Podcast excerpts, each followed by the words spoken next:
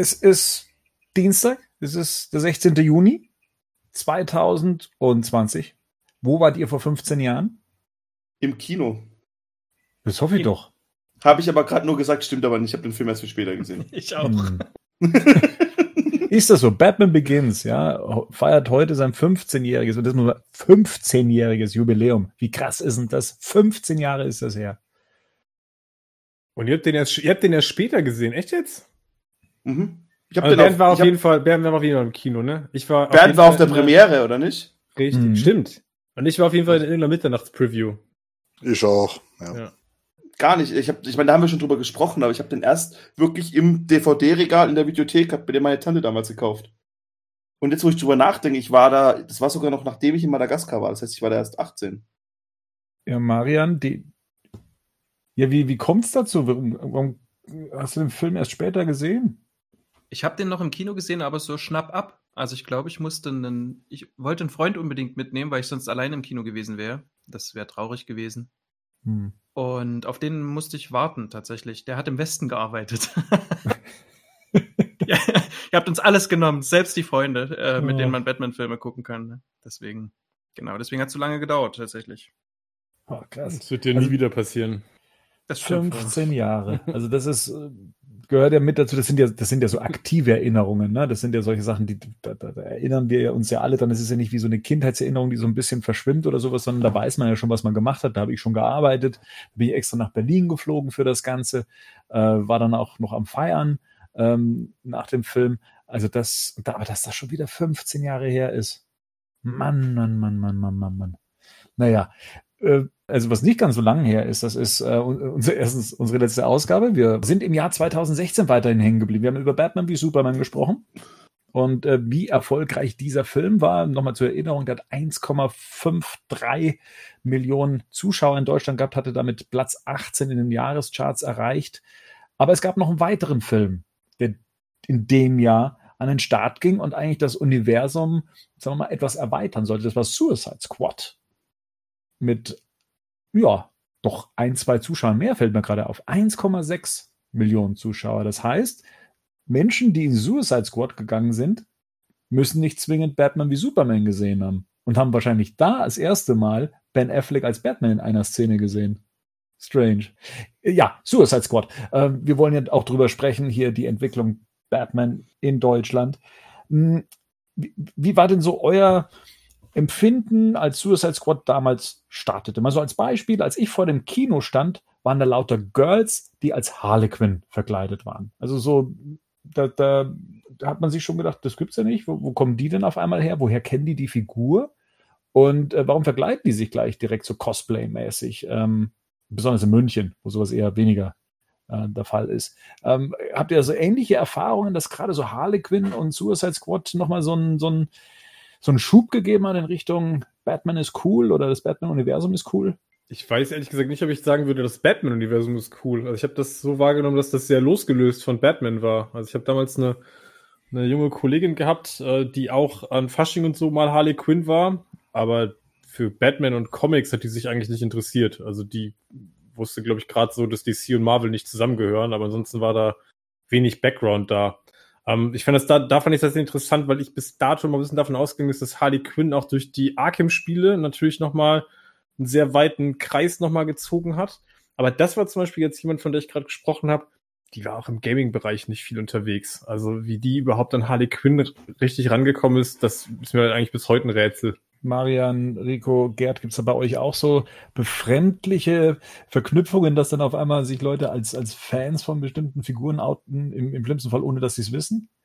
Ich glaube, das war hier auch. Du hast hier in Bonn hast du halt auch jede Menge Harley Quinns gesehen. Du hast auch einige Joker gesehen. Äh, und ich weiß noch, wie ich den Film gesehen habe. Äh, ich glaube, viele waren sogar überrascht, dass Batman in dem Film war. Also das hat man nach, im Nachhinein. Ich glaube einfach, dass diese Werbekampagne von Suicide Squad äh, da viel zu beigetragen hat, diese Coolness und diese Präsentation von Harley Quinn einfach dazu beigetragen hat, dass die Leute das einfach auch, auch gerade äh, junge Frauen das einfach nur cool fanden, wie sie halt da dargestellt waren. Also ich glaube, das hat ist komplett losgelöst eigentlich von Comics oder Videogames passiert. War ja auch generell so der Film, glaube ich, wenn man den so betrachtet. hat er, glaube ich, einfach eine größere, äh, größere Anzahl Leute angesprochen, oder? So ein bisschen vielleicht, wie das, ja. auch vor allem in Deutschland, der Joker ist ja, glaube ich, hier eh immer recht beliebt. So, auch wenn vielleicht die Tattoos da damals zu viel waren. Und halt auch Harlequin, so ein weiblicher Joker als Covergirl für so einen Film. Diese wird ja heute doch gecosplayt. Also auch gerade das mhm. Outfit mhm. von ihr und so. Also das ist schon echt. Meine Ex-Freundin ist ja damals auch, war, waren wir so auf der Comic-Con in Stuttgart, so sie war als Harley Quinn verkleidet und so. Ja, das war schon. Der hat ja sogar einen Oscar gewonnen. So ja zu dem Zeitpunkt der erste DC-Film, der einen Oscar gewonnen hat. Das darf man nicht vergessen. Und gerade auch für die Kostüme und fürs Make-up oder Kostüme. Naja, also es gab schon auch, es gab schon auch Batman, der einen Oscar gewonnen hat, ne? Den wollen wir nicht vergessen. Welchen? Den ersten Burton Batman. The Dark Knight. Heath Fletcher stimmt, war auch noch dabei, ne? Mhm.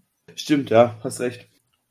Aber ich habe ähnliche Erfahrungen mit äh, wie Rico gemacht, dass Leute, die sich eigentlich überhaupt nicht für ähm, DC so interessiert haben oder für Batman jetzt großartig, dass die halt gesagt haben, ey, der spielt Will, äh, Will Smith mit, ähm, ähm, Margot Robbie kannten, kannten viele aus meinem Umfeld aus ähm, Wolves of Wall Street. Ich, da war sie auch sehr eindrücklich.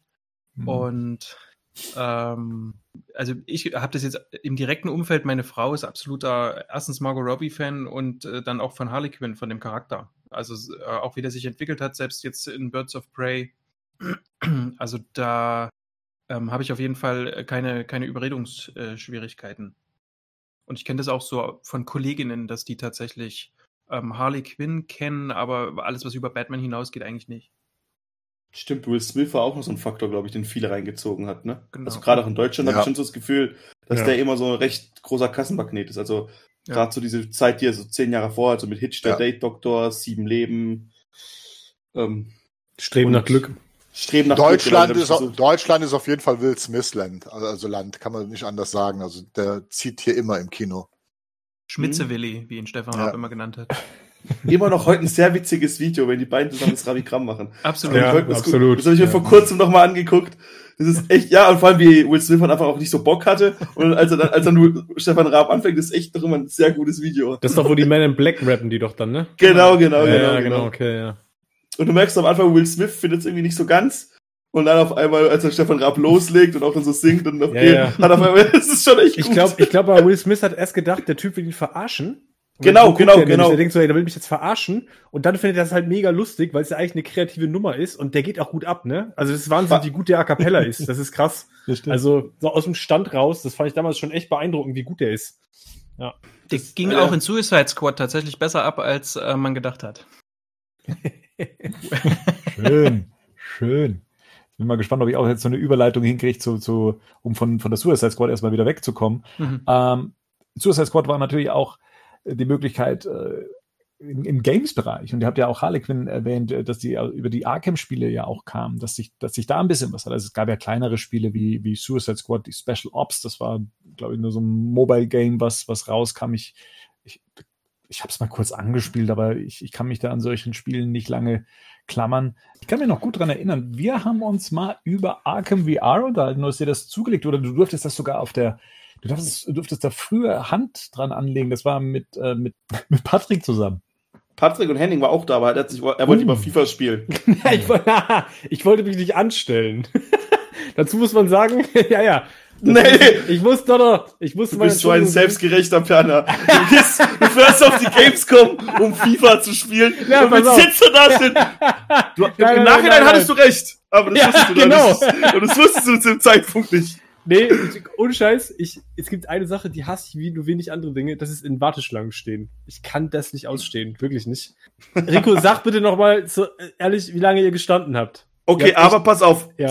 man, muss, man muss mal das ganze Szenario beschreiben. Erstmal war ein Fachbesuchertag an der Gamescom. Ja, ja. Das heißt, die Schlangen sind generell nicht so lang. Das heißt, dass, wenn du eine halbe Stunde wartest, ist schon lang. Was wir nicht wussten, dass, dass alle bei PlayStation VR anstehen wollten, was aber trotzdem noch eine kleine Schlange war, aber die vor uns die ganzen Presseleute reingelassen haben. Das heißt, wir, ich war im Prinzip schon fast ganz vorne, aber dann durften erstmal ein Pressetant und ein YouTuber nach ein anderer vor uns dran und wir standen, Patrick, mein Kumpel damals und ähm, der, der Sean standen dann da und sind einfach nicht, haben ewig warten müssen. Das war schon ein bisschen uncool. Aber ja. ist, ich, dafür bin ich damals in der, in der Dings gekommen, im ARD, wo ich eine Tagesschau, wo ich doch dann gefilmt und gezeigt, wenn ihr euch erinnert. Es ja. gibt sogar immer noch das Video. Mit, mit so riesen Batman-Ohren. Ja, das war toll. Ich habe mir deswegen eine PlayStation VR gekauft und böse Zungen würden behaupten, ich hätte nichts anderes auf der PlayStation VR gespielt, außer Arkham VR. Ich behaupte das. Ich behaupte das.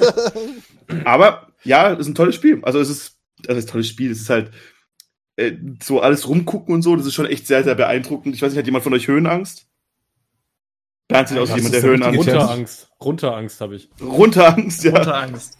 Also ich sag mal so, das ist, da gebe ich dir ja recht, ich habe es mir dann später auch geholt, noch das Arkham VR und ich sag mal, wenn du schon den Titelbildschirm siehst, wo du auf diesem Balkon stehst äh, und, und du, du, kannst guckst, vorlaufen, ne? Das ja, ist krasse. Ja, du kannst vorlaufen, du kannst zur Seite und dann über diesen Balkon gucken und du guckst dann wirklich in diese Straßenschlucht von Gotham rein. Das ist schon verdammt beeindruckend. Das Problem ist, das Game ist quasi in 20 Minuten durchgespielt, weil du kannst halt nicht viel machen, großartig. Ne? Das aber ist, mehr Zeit hätte ich ja auch nicht. Kann ich Batman Eben. sein? Kann ich Batman ja, sein? Du bist, du bist, du bist Batman. Du, du, bist du Batman. fährst sogar in so einem Aufzug runter an die Bathöhle. Ja. Und die, und da guckst du halt auch runter, das ist halt auch schon krass. Yeah. Weil dann, und ziehst dich auch dann so an und so und kannst dann so ein bisschen deine Gadgets ausprobieren und kannst auch so ein bisschen rumlaufen. Das ist schon, schon witzig gemacht, aber es ist natürlich nur eine Tech-Demo. Also es ist jetzt nicht ja. irgendwie als Spiel würde ich bezeichnen, aber man ist schon sehr nah dran an Batman und es ist echt auch für diese VR, dafür, dass sie nicht so tollen Bildschirm hat, funktioniert das echt gut. Ja, ist toll. Wenn ihr irgendwann mal in der Nähe von Heidelberg seid, ihr drei, vier, dann dürft ihr es gerne mal ausprobieren. Ja, ist cool. Schön. Ja, ähm, Return to Arkham kam auch noch raus. Also ich glaube, das war die Compilation, ne? Und die dann auch noch irgendwie so ein bisschen abgegradet wurde. Ähm, da hat man ja auch schon Gespräche drüber. Ich glaube, Gerd war mit der Grafik nicht so zufrieden oder dem, was er da mit das dem Ja, die erste, das Ding war halt total verbuggt einfach. Ja, die erste Fassung war einfach total verbuggt. Äh, die Framerate ging in den Keller teilweise, aber das haben sie ja später alles ge gefixt. Also ein Jahr später, also jetzt kann man sich das ohne Probleme kaufen und wunderbar spielen. Ähm, und sieht auch tatsächlich jetzt äh, in einigen Punkten sogar besser aus. Wobei die ganzen Features von der PC-Version mit diesem dynamischen Nebel, alles, was auf der PS4 Pro möglich wäre, ne, das ist immer noch nicht dabei. Das haben sie also irgendwie nicht auf die Reihe bekommen, merkwürdigerweise. Das ist auf dem PC aber auch nur mit Nvidia möglich, ne? Ja, ja, das war mit Nvidia. Physics. Mit ja, genau. Physics, ja. ja. Was immer so eine neue Art an Batman-Spiel war, war ja dann die Telltale Series. Ähm, ich habe die, die ist ja inzwischen auch zweiteilig und ähm, ich glaube ja dann ähm, ging ja das Studio, glaube ich, dann Konkurs. Ähm, und äh, vorerst gibt es da ja auch nichts Neues. Ich habe auch den ersten Teil angespielt bis zum. Ach, es, es, war eigentlich schon ganz cool. Es war so eine ganz neue Art. Es war ja eher so, wie, ich kann mir jetzt hier ein Gamer helfen mit dem Fachausdruck, was das dann ist. Ist das eher ein Adventure in dem Moment, ein Action-Adventure? Das, das, ist ein, so Interakt ist ein interaktiver Film. Film ist. Ja. Ein interaktiver mhm. Film ist das. Das ist also Adventure kein Style. Adventure. Adventure-Style ja. vielleicht. Ne? Ja, es ist schon, also das Problem ist halt so, wenn du einmal diese Telltale-Spiele gespielt hast, dann wird es halt schon schwer. Und ich habe zum Beispiel das Walking Dead gespielt, das ist und das Zurück in die Zukunft, das ist auch von denen, wer das kennt. Mhm. mhm. Was beides sehr gut ist. Das, das, das, das Telltale-Spiel war, glaube ich, das erste Mal bei einem Computerspiel, dass ich richtig Tränen in den Augen hatte. Das Walking Dead. Weil das ist schon echt am Anfang, die ersten zwei Dinger sind echt hart teilweise und richtig traurig und richtig gut. Dann habe ich mich richtig auf das Batman-Spiel gefreut. Aber das wirkt halt so klobig. Weißt du, das ist, das ist nicht gut, das ist nicht gut programmiert einfach. Das ist nicht.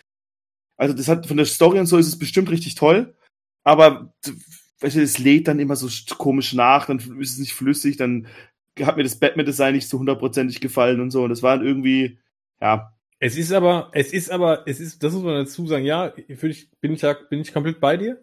Ich glaube, technisch ist das echt an vielen Stellen unausgereift. Und klar muss man dieses Design und die Optik generell mögen, ne? Aber das ist, es ist auf jeden Fall richtig gut erzählt. Ich wollte gerade sagen, ich mag die Story, gehört mit zum ja. Besten, was man Batman-mäßig äh, haben kann. Und ich habe mir eigentlich immer gewünscht, dass da jemand mal einen Comic draus macht aus dieser Story, weil das bietet sich auch eigentlich dafür an, schon vom, vom grafischen Stil her, dass man das mal in Comicform umsetzen würde. Es gibt ja Story, Comics.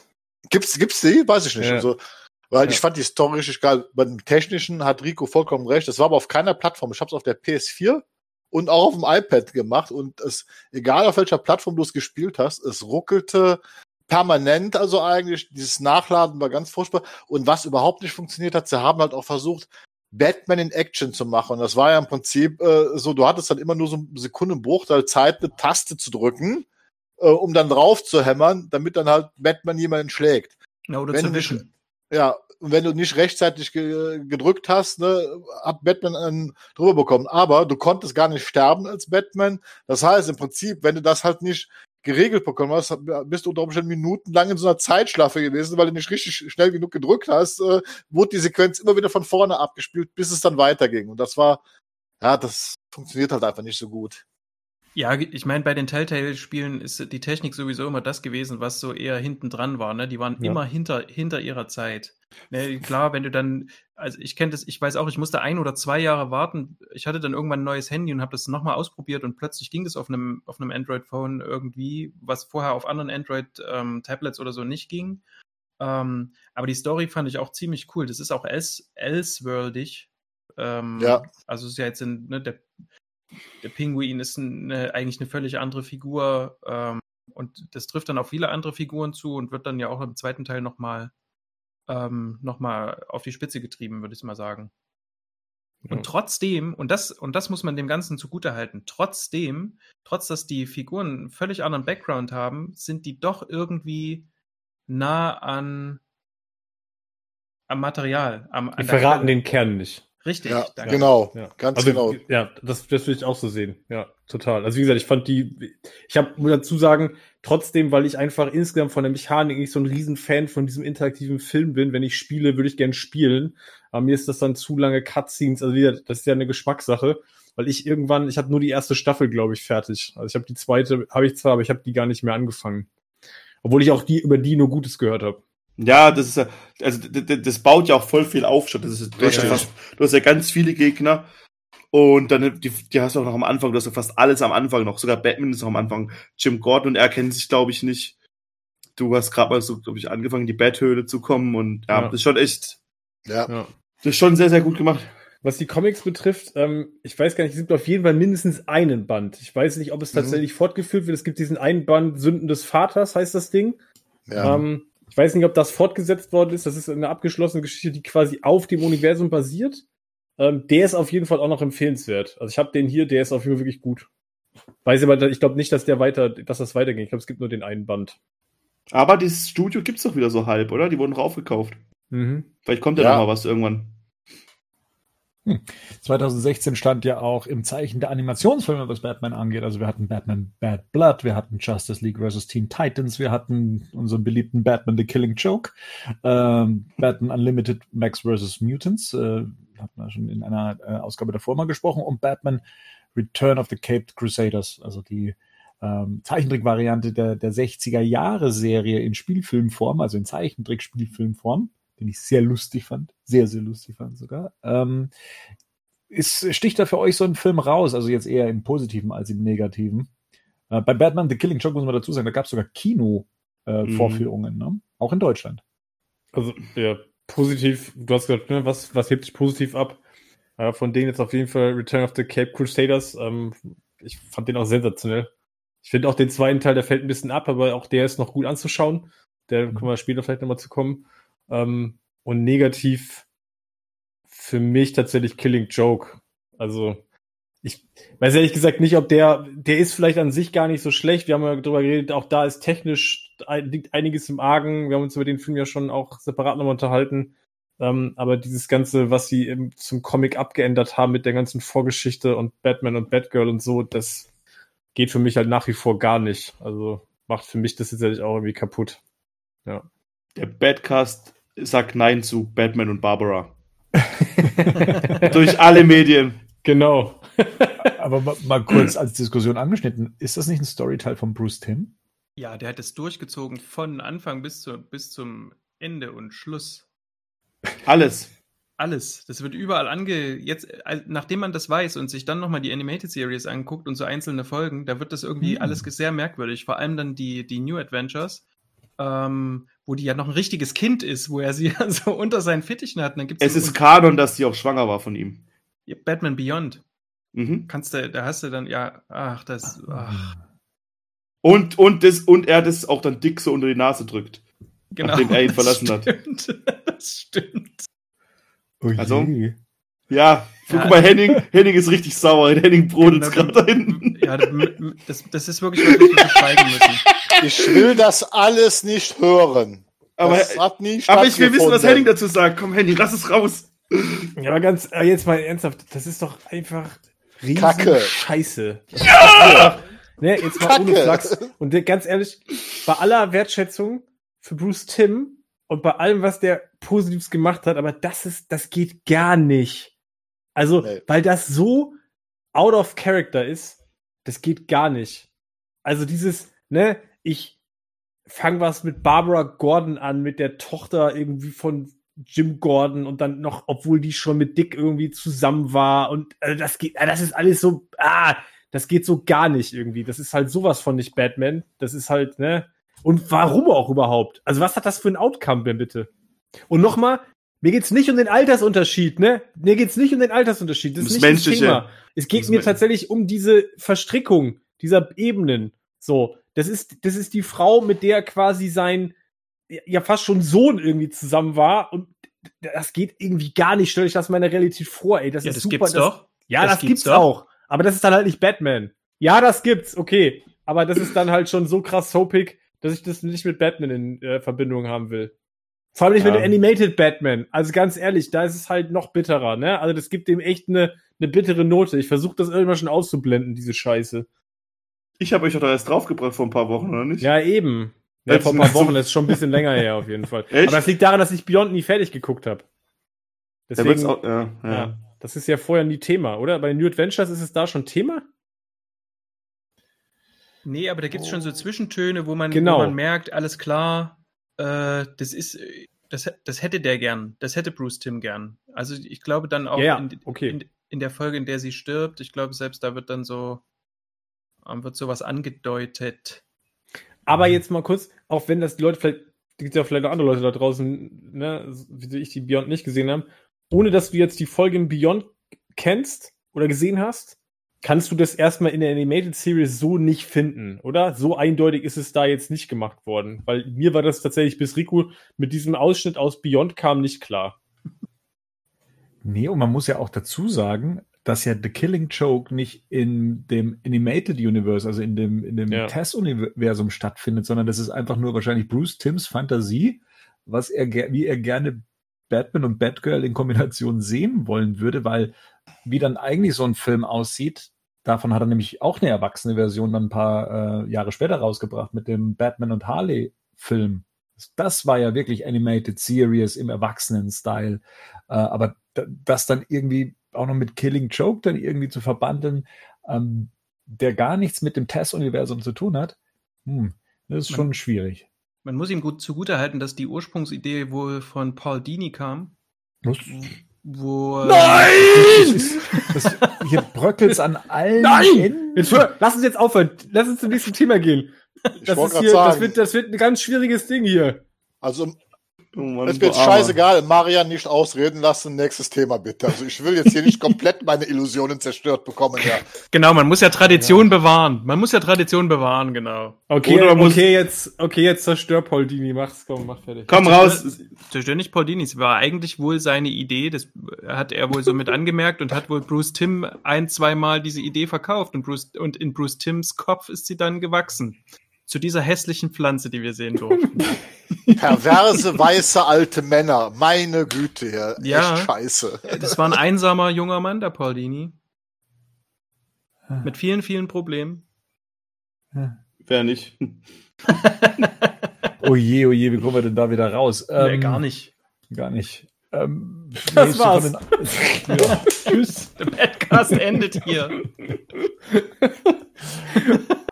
Ja gut, wenn wir schon über die Animated Series äh, sprechen, also ähm, das war im Juli 2016, dass ah ja, da, da ist dann äh, die Animated Series bei, bei Amazon auf einmal aufgetaucht, ne? Als, als Digital Video mit deutscher Synchro.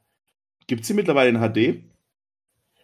Sie ist nicht in HD, aber sie ist mit dem besseren Bild hinterlegt. Also inzwischen ist es mit dem HD-Bild in SD hinterlegt. Ich dachte, das heißt, du kannst die mittlerweile bei Amazon doch kaufen als HD-Variante. Doch.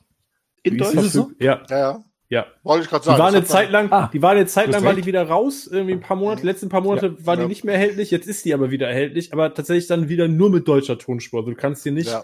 digital mit deutsch und englischer Tonspur kaufen. Du hast recht. Es ist so, dass diejenigen, die äh, die alte Version damals gekauft hatten, Die haben kein HD-Upgrade bekommen, genau. dadurch automatisch, aber dafür profitieren die von dem schon spürbar besseren Bild, was durch, das, durch die neue Abtastung kommt, die zwar dann in, weiterhin in SD ist, ähm, aber ähm, eben einfach mehr, ja, schon mehr zeigt und besser daherkommt als die, die alte SD-Fernsehfassung, die wir da zu sehen bekommen haben. Das stimmt. Ah ja, okay. Wenn man schon bei der Animated Series sind, es gab eine weitere TV-Serie, die dann in dem Jahr startete, und zwar, das war Justice League Action. Weiß nicht, ob es jemand gesehen hat von euch. Ja, nicht komplett bis jetzt, aber. Ein paar Episoden, nicht alle. Genau. Äh, das Prinzip, es waren, es waren recht kurze Episoden. Stimmt das? Ich habe das irgendwie so im Kopf, dass das irgendwie so auf zehn Minuten irgendwie reduziert zehn Minuten. pro Folge. Ja. ja, genau. Und Kevin Conroy ist wieder Batman. Und im Deutschen sogar gesprochen von Eberhard H. Was wirklich nicht so gut ist wie ähm, Kevin Conroy. Der, das hat mich schon bei Killing Joke zufälligerweise nochmal, da, da hat mich das auch besonders gestört, weil der da ja schon sehr wie ein alter Mann klingt. Das ist bei Kevin Conroy noch nicht der Fall. Und es ist bei, bei Justice League Action noch viel auffälliger, weil der da ja wirklich durch die, durch die Gegend springt wie ein junger Hüpfer.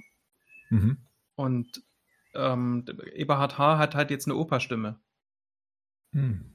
Aber die kriegen tatsächlich manchmal eine ganz gut Folgen hin, fand ich. Erzählt mal kurz inhaltlich, um was es da geht. Also was, äh, wie behandeln oder was handeln diese Folgen ab? Es gibt halt eine Bedrohung, ne? Und die Justice League bekämpft diese Bedrohung. Ich sag mal, wie, wie soll man sagen, wenn du das jetzt vergleichst mit einer Folge von der Animated Series, da hast du halt eine Exposition, was passiert, da wird eine Bedrohung drüber aufgebaut, dann kommt Batman, der muss erstmal ein Rätsel lösen, um hinter den Schergen zu kommen und am Ende wird das Rätsel gelöst, es kommt Action und die Folge aufgelöst. Und bei Justice League Action durch diese 10 Minuten äh, Komprimierung fehlt im Prinzip das Rätsel. Das heißt, du bekommst eine Bedrohung präsentiert. Ich nehme jetzt mal ein Beispiel. Da kommt Darkseid. Alles klar, da kommt Darkseid, den müssen wir platt machen. Dann geht die Justice League los und macht halt Darkseid platt. Das Ganze halt in 10 Minuten. Ähm, das klingt wie ein Snyder-Film. Äh, der Witz bei der Sache ist, ist, ist es, aber, aber es, es ist Kontingent und hat gute Dialoge. Richtig. Aber, aber, in einer, aber in einer verdaulichen Fassung. Ja, richtig. Minuten kann man das aushalten. Es ist tatsächlich bekömmlich. Also man muss schon sagen, ja. du, du merkst, es ist halt auf die heutigen Sehgewohnheiten von Kids optimiert und so weiter. Das heißt, äh, das hat man, weil fast alle inzwischen animierten Serien oft diese 10-Minuten-Folgen haben. Das findest du auch bei denen für, für Jüngere und so weiter. Das ist halt auch on point gebracht. Da gibt's halt keine überflüssige Nebenhandlung mehr. Da wird keine Story mehr weitergesponnen. Aber du hast in einigen Folgen wirklich super Dialoge. Die Charakterzeichnungen von den Helden sind meistens wirklich on point ja. und es geht halt mhm. zur Sache. Also das ist also, das ist schon gut gemacht. Man muss sich einfach darauf einlassen, dass es halt keine Epik mehr ist ne, in, in der Erzählweise, sondern dass du einfach im Prinzip diese Fragmente präsentiert bekommst. Ja, ich sag mal so, du sitzt in der U-Bahn, weißt du, wo du auch halt auf einem Handy guckst, eine, eine Fernsehserie, wo du halt aber von allem Möglichen abgelenkt bist. Das heißt, du bekommst jetzt hier quasi komprimiert das äh, erzählt. Das ist so das, das, das Zielmittel, was okay. die machen. Es gibt aber nur eine Staffel, oder? Ja, bis jetzt ja. 52 Episoden, oder? Mhm. Weil ja. die kann man sich ja sogar, die ist ja sogar auf DVD erschienen in Deutschland, die ganze Staffel. Und auf Netflix. Auf, auf Netflix kannst du sie auch ah. anschauen. Ah, okay, das okay. ist verfügbar. Okay, cool. Ja. Jetzt war ja bei der Animated Series äh, der Fall so, dass man ja so Figuren kennenlernen konnte. Und wenn ich mir hier die Liste angucke an Charakteren, die bei Justice League Action mit dabei ist, das mhm. ist ja das Who is Who äh, der DC Comic Geschichte von vorn bis hinten. Ist das empfehlenswert, also in, in diese Richtung, dass man sagt, okay, wenn, wenn du dein Kind mehr oder weniger vor diese Serie setzt, dann wird das früher oder später äh, wissen, wer was ist, ähnlich wie es bei der Animated Series äh, der Fall war, dass man über die Serie die Charaktere kennengelernt hat. Marian. Dann lieber die, ähm, Just, die vorherige Justice League-Serie ähm, aus diesem Animated-Universum, aus dem Timverse quasi. Ähm, ja. Wie hieß denn die Unlimited dann, wo die, wo die vielen Charaktere mhm. dazugekommen ja, sind? Ja, Justice League ja. Unlimited war die genau, zweite, ja. Dann würde ich eher das empfehlen. Aber gerade doch, also Gerd hat recht, das sind halt die Sehgewohnheiten heutzutage und dann lieber sowas.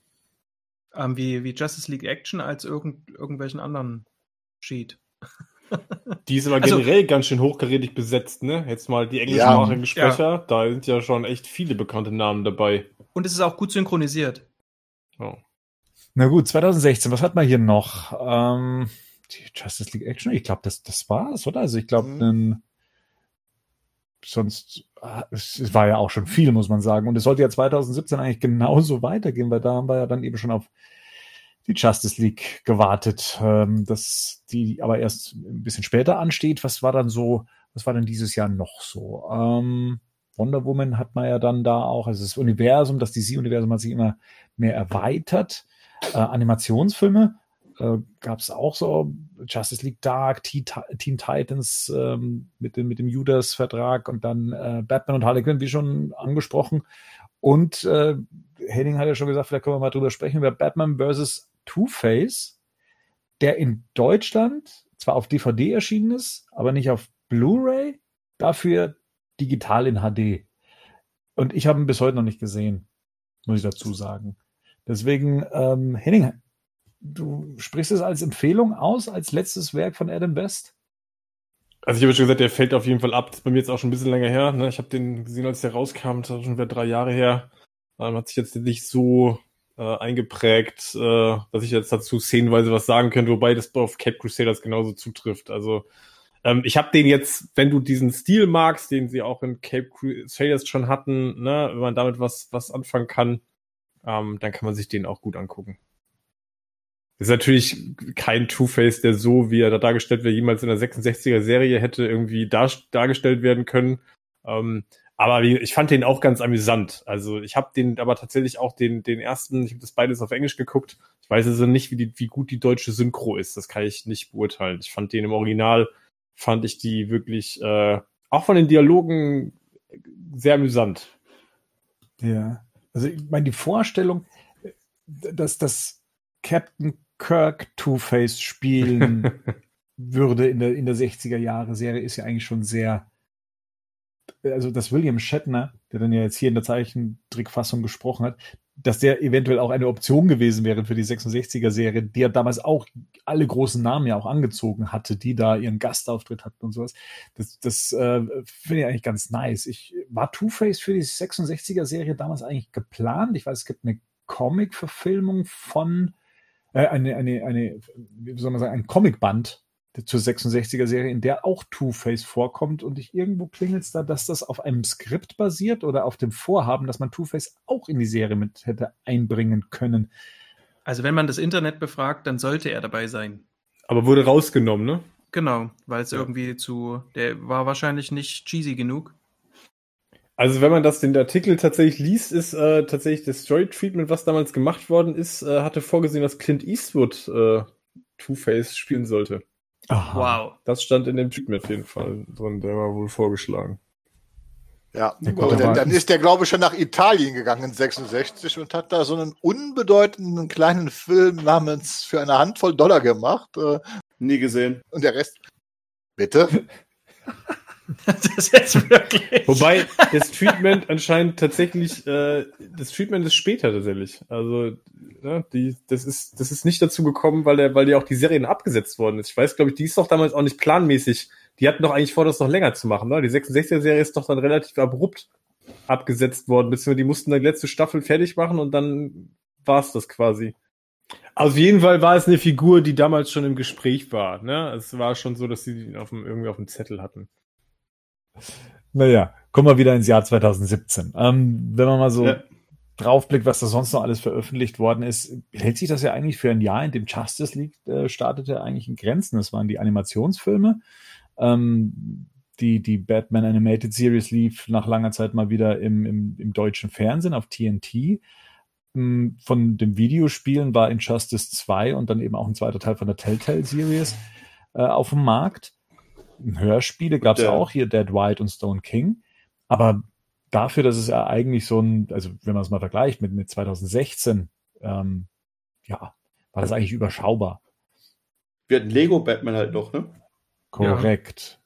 Ja. Lego Batman. Äh, startete im Februar. Das Jahr 2017 ging ja gleich mit dem Film los. Den habe ich sogar im Kino gesehen. Hatte 900.000 Zuschauer.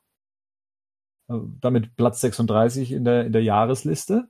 Wenn man das mal vergleicht, äh, also 900.000 Zuschauer gegen 1,3 Millionen Zuschauer, die der Lego Movie noch gemacht hat. Und das ist ja, muss man ja somit als Batman-Film ja auch einkategorieren, wenn man sagt, die Marke Batman in Deutschland kommt ins Kino. Ähm, dann ist der so auf dem Niveau von Batmans Rückkehr und von Batman Begins, was ähm, die Zuschauerzahlen angeht. hat Lego Batman einen Abdruck in der deutschen Landschaft hinterlassen? Was würdet ihr sagen? Wenn ich jetzt hinter mich auf mein Regal gucke, ah, das sieht man nicht, dann würde ich sagen, ja, zumindest bei mir daheim, aber ich habe recht viele Lego-Sets mir gekauft dann nach und nach, wenn ich ehrlich bin. Die haben da am Anfang auch sehr viele gute Sets halt, also zumindest, was man in meinen Lego-Kreisen so hört, äh, rausgehauen, die auch toll waren. Also da gibt es auch tolle Batmobile und so. Aber haben dann als Lego halt ein bisschen übertrieben. Und die Figur war halt auch schon im Lego-Movie im ersten sehr beliebt. Ich glaube, dass generell halt zwischen den Lego-Filmen zu viel Zeit vergangen ist, so ein bisschen.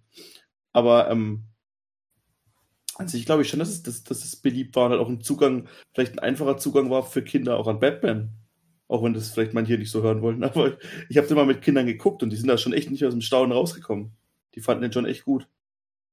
Und das Merchandise, ähm, das ist doch explodiert, regelrecht. Also, naja. wo, welche Ladenkette war das denn, wo du die dann in diesen, in diesen Tüten bekommen hast? Und so eine Kollegin von mir, die hat drei Söhne, ähm, die hab, haben vorher wenig mit Batman zu tun gehabt und die haben ständig Lego-Sets gehabt. Du konntest das irgendwo ähm, mitnehmen, du hast es quasi hinterhergeschmissen bekommen. Die hat mir dann irgendwann Batmans geschenkt, weil die nicht mehr, weil die es nicht mehr ausgehalten hat, ständig irgendwo in einen Batman reinzutreten.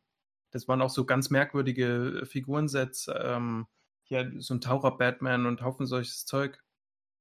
Ähm, also ich denke schon, dass es eine, einen Abdruck hinterlassen hat. Vielleicht werden wir den erst so in ein paar Jahren tatsächlich spüren. Die Kritiken waren ja auch super an und für sich. Also 4,5 lese ich hier bei Filmstarts, die dem Film ein herrlich überdrehter und extrem anspielungsreicher Popkultur-Overkill für Nerds und Fans attestieren. Kino.de schreibt, wer schon The Lego Movie gemocht hat, wird The Lego Batman Movie lieben. Ähm, auch wenn man auf eine rasant geschnittene Achterbahnfahrt durch eine sich ständig verändernde Welt gefasst sein muss, die das Erlebnis für ungeübte oder gar ältere Augen durchaus anstrengend machen kann. Das ist witzig, weil genau so ging es mir. Also als ich den Film geguckt habe, ich habe mir gedacht, das, das, das, ich so, da kommt, da kommen meine Augen nicht hinterher. Ging mir genauso, Bernd. Mir ging es ja. genauso. Also ich fand ihn richtig cool, muss ich schon sagen. Auf Englisch hat er mir besser gefallen, wegen den Synchronstimmen auch. Da wir da zum Beispiel auch Billy D. Williams als Two-Face bekommen, oder? Wenn ich mich mhm. nicht täusche. Und ja, hier Will Arnett, der, ähm, wenn man vielleicht aus Community kennt, hat Batman gespricht. In dieser, in dieser sehr tiefen Stimme, was ich auch irgendwie ganz cool fand. Und ja, ich, ich fand ihn schon richtig charmant und toll gemacht. Manche würden es auch als, wie nennt man das, als, als ähm, Easter Egg Overload nennen. Aber irgendwie mir hat das schon gut gefallen. Also für Batman-Fans war das schon Eldorado. Also da die Sachen wieder zu erkennen, der war mit unglaublich viel Liebe zum Detail gemacht. Also das muss man tatsächlich sagen. Da war unglaublich viel Herzblut, Fanherzblut mit drinne. Ähm, das war wirklich, wirklich gut gemacht. Und Synchro, ja, bin ich bei dir, wobei ich das im Deutschen auch charmant fand, dass sie David Nathan gekriegt haben, um Batman zu synchronisieren, der ja. auch seine eigene Stimme so ein bisschen äh, ne, persifliert. Nur da war halt hier unser Kollege Kronk das Problem. Also der ja, geht halt Joker. gar nicht. Das der geht halt gar nicht. Also ja. der ist einfach kein Synchronsprecher. Ja. Also tut mir jetzt leid, an der Stelle sagen zu müssen, aber das sollte man dann halt den Profis überlassen. Also das war tatsächlich für mich echt ein großer Wermutstropfen in dem Film. Ja. Mhm. ja. Das hat jedes Mal gestört, wenn er gesprochen hat, wirklich. Ja. Ich mochte die netten kleinen Anspielungen auf die anderen Batman-Filme. Also da, wo er mit Alfred spricht, wo auch die Filmplakate kurz zu sehen waren von, von 89er Batman und von, vom Snyder Batman und von Nolan Batman. Äh, allen. Das, ja, also das, also der hat einfach jede Menge Momente, die ich auch ganz toll fand. Auch der Anfang, zum Beispiel diese ersten fünf Minuten mit dem schwarzen Bild und wo er dann einfach erzählt, aber dann zwischendurch dieses grell bunte, wo dann diese erste Verfolgungsjagd da losgeht mit dem Joker am Anfang mit diesem Batmobil, äh, oh, da habe ich auch gedacht, äh, das kann sich doch kein normaler Mensch mehr angucken in diesem Tempo, was da geschnitten worden ist. Das war ja unfassbar. Aber er hatte viele charmante, nette Ideen einfach. Das ist, ist auch so. Kann man nicht ja, ich, also, ich, also ich finde, der Schluss jetzt, also ich persönlich jetzt, ich weiß, was du meinst. Ich glaube tatsächlich ist das eher eine Frage der, der Generation und der Sehgewohnheiten. Ja. Das ist ja. sicherlich ein Faktor. Da muss man bestimmt auch durch. Aber Lego Movie ja auch schon so. Das Ding ist einfach wirklich rasant. Das ist halt der Punkt. Ja. Das ist wirklich rasant. Aber charmant ist, finde ich gut. Ich würde noch einen um draufsetzen. Also ich habe wirklich gesagt, da sind Szenen dabei, die sind wirklich pures Gold. Also die, ja. die, die Bruce äh, Alfred Szenen ähm, das ist pures Fangold. Also das ist wirklich zum Wegschmeißen komisch. Also, aber halt auch richtig, also auch gut komisch. Und ja, vor allem halt auch, ja. ich meine, allein, dass Alfred nachher ein Adam West Bad-Kostüm so ein bisschen hat, schon, ja, ja, ist ja, richtig, ja, richtig. Sensationell, ne? Ja. Ja, aber das ist super. Also das ist halt, ne? Also auch diese die Reminiszenz und Ellen Napier und so, da waren so viele Sachen drin. Also das Ding kannst du dreimal gucken, da entdeckst du immer noch neue Sachen. Also wirklich, die gehen so tief in die Materie und irgendwie huldigen die dem ganzen Mythos Batman ne, als popkulturelles Phänomen auf so viele verschiedene Arten. Ja. Das ist einfach wunderbar gemacht halt. Und da muss man dann vielleicht diese hektischen Szenen durch, zumal da kommen ja auch noch andere Helden drin vor, die sie auch noch sehr nett mit einbauen. Also, ich wollte gerade sagen, ja. Channing Tatum als Superman ist super. Ja, der ja, ist so geil. Ja. Das, das ist wie die der einbrechen in die Festung der Einsamkeit. Und wie, was ja. dieser Umschnitt kommt, wo die alle Party machen, das Bild einfriert, wo dieses Einzelgänger-Image von Batman sowas von perfekt ja. persifliert wird, da habe ich auch am Boden gelegen vor Lachen, ganz einfach. Ah, sorry, wir haben dich gar nicht eingeladen. Jetzt hab ich, oh, ich, hab, ich hab die, wir haben die Einladung, ey, die muss irgendwo in der Kosmos sein. ja, super. und, und, er, und er dann so, äh, ist im Spam-Ordner bestimmt gelandet. Ja, ja, super. Approved by Badcast. Bernd ist ganz zum Legostein gefroren. Ber Bernd will über was anderes reden. Komm, wir gehen weiter. Zu Recht. Ich weiß gar nicht, ob ich darüber reden möchte. Justice League steht nämlich noch im Raum. Also. Der ja dann im November, am 16. November in Deutschland startete. In 525 Kinos ist erwähne ich deswegen, weil wir jetzt hier vielleicht schon abschätzen können, wie Warner Bros. selbst den Film eingeschätzt hat. Batman wie Superman ist nämlich in über 100 Kinos mehr äh, gestartet, also in 693 Kinos.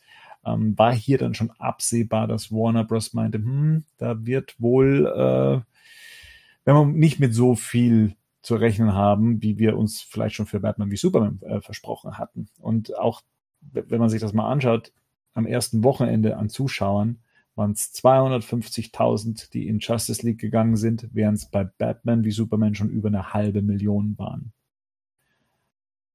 Ja, mich bringt das ja auch zu, zum anderen Thema. Sind Batman wie Superman und Justice League in euren Augen plump gesagt, sind das Batman-Filme. Also zählt ihr die da mit rein? Also abgesehen davon, dass er da beteiligt ist, ähnlich wie bei Suicide Squad, wo er ja auch einen Drei-Minuten-Auftritt hat, gehören die zu, für euch zur Batman-Marke?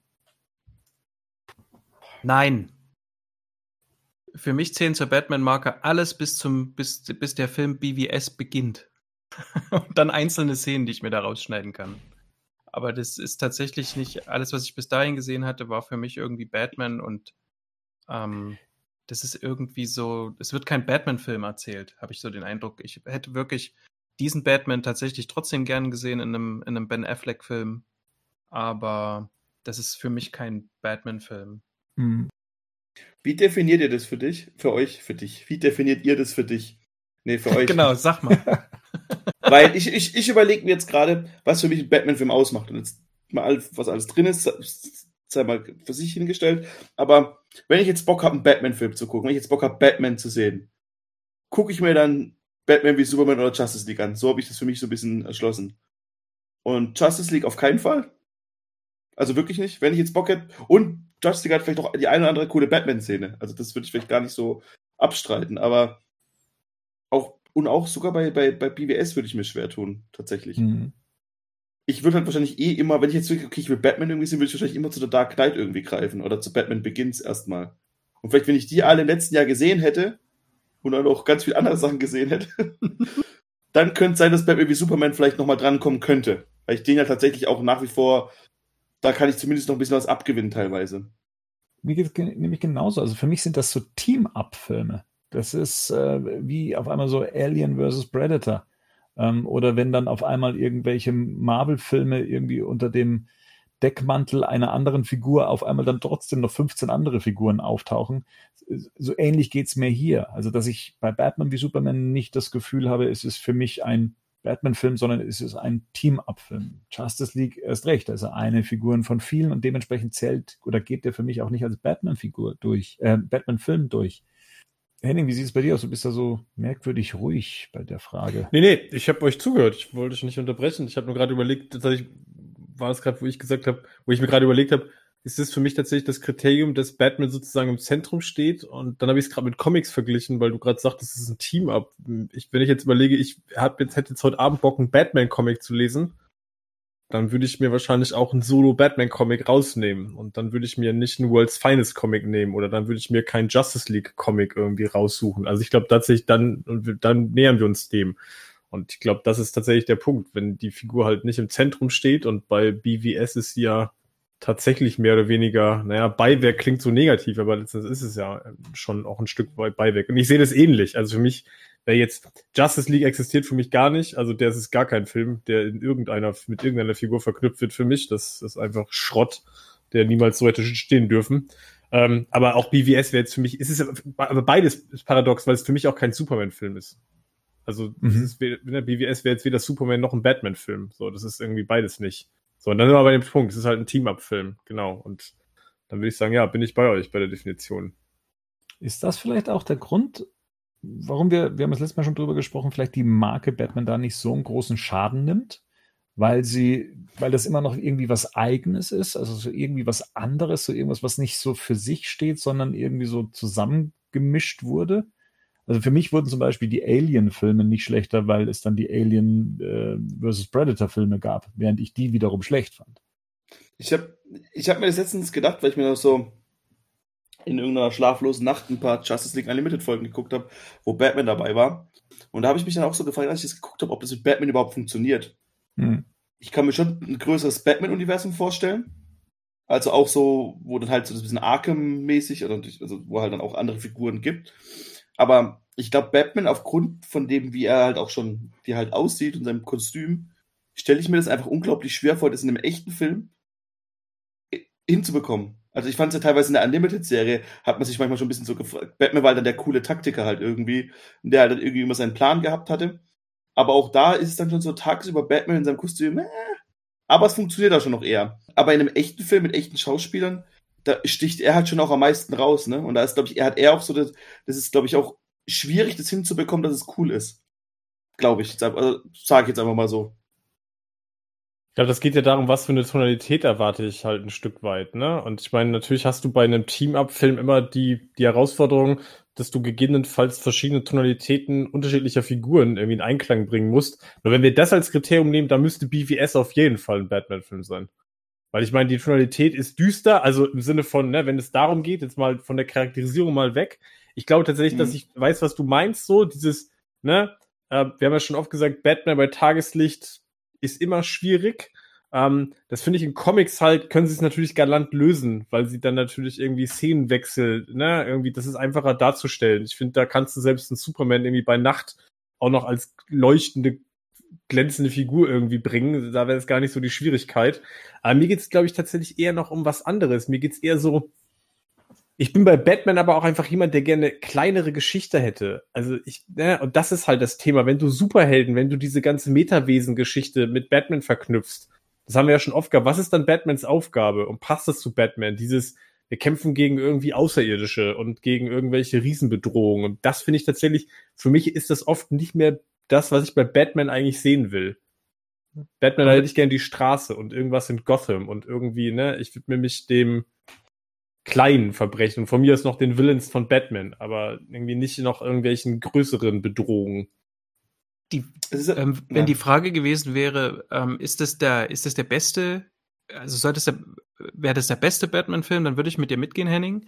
Aber ähm, Batman kann funktionieren in Gruppe. Also wenn ich mich an die Grant Morrison, ähm, den Justice League Run äh, erinnere aus den 90ern, dann hat das ziemlich gut funktioniert. Und der hat das Batman quasi zu so einem riesen Player gemacht. Und auch, ich glaube, Mark Wade war das, der, der, äh, der das angeschlossen hat. Der hat weil du vorhin das mit den Comics gesagt hast, der hat mhm. eine meiner der eindrücklichsten Batman-Geschichten, vielleicht nicht der besten, aber der eindrücklichsten war der Turm zu Babel, mhm. wo es wirklich tatsächlich um äh, auch die Gefährlichkeit von Batman ging gegenüber diesen, äh, all den anderen in der Justice League. Und sowas könntest du tatsächlich, das glaube ich schon, sowas könnte man schon inszenieren. Ja, da musst du dann nicht so dieses, dieses riesen OMAC-Ding draus machen, aber drum, also du könntest das schon inszenieren und du könntest Batman auch, wenn das zum Beispiel alles in so einem Watchtower stattfindet, dann könntest du Batman auch, der ja dort quasi so durch die Rohre geschlichen ist, um dann die Aliens zu erledigen, die sich alle anderen Justice League-Mitglieder ähm, ja, geholt haben, ne? Dann könntest du das auch inszenieren, wenn es quasi ein begrenzter Raum ist. Ja, genau, okay. Ich habe gerade gesagt, in Comics sehe ich das, bin ich bei dir. Da kann ich, kann ich mir das gerade hm. einfacher vorstellen. Du sagst jetzt gerade, du kannst, glaubst, dass es auch inszeniert werden kann. Ähm, hm. streite ich nicht ab. Ist aber, glaube ich, tatsächlich eine Herausforderung. Also da die Tonalität der einzelnen Figuren alle irgendwie zu treffen und allen gerecht zu werden. Aber das ist halt bei einem Team-Up-Film auch generell eine riesen Herausforderung, ne?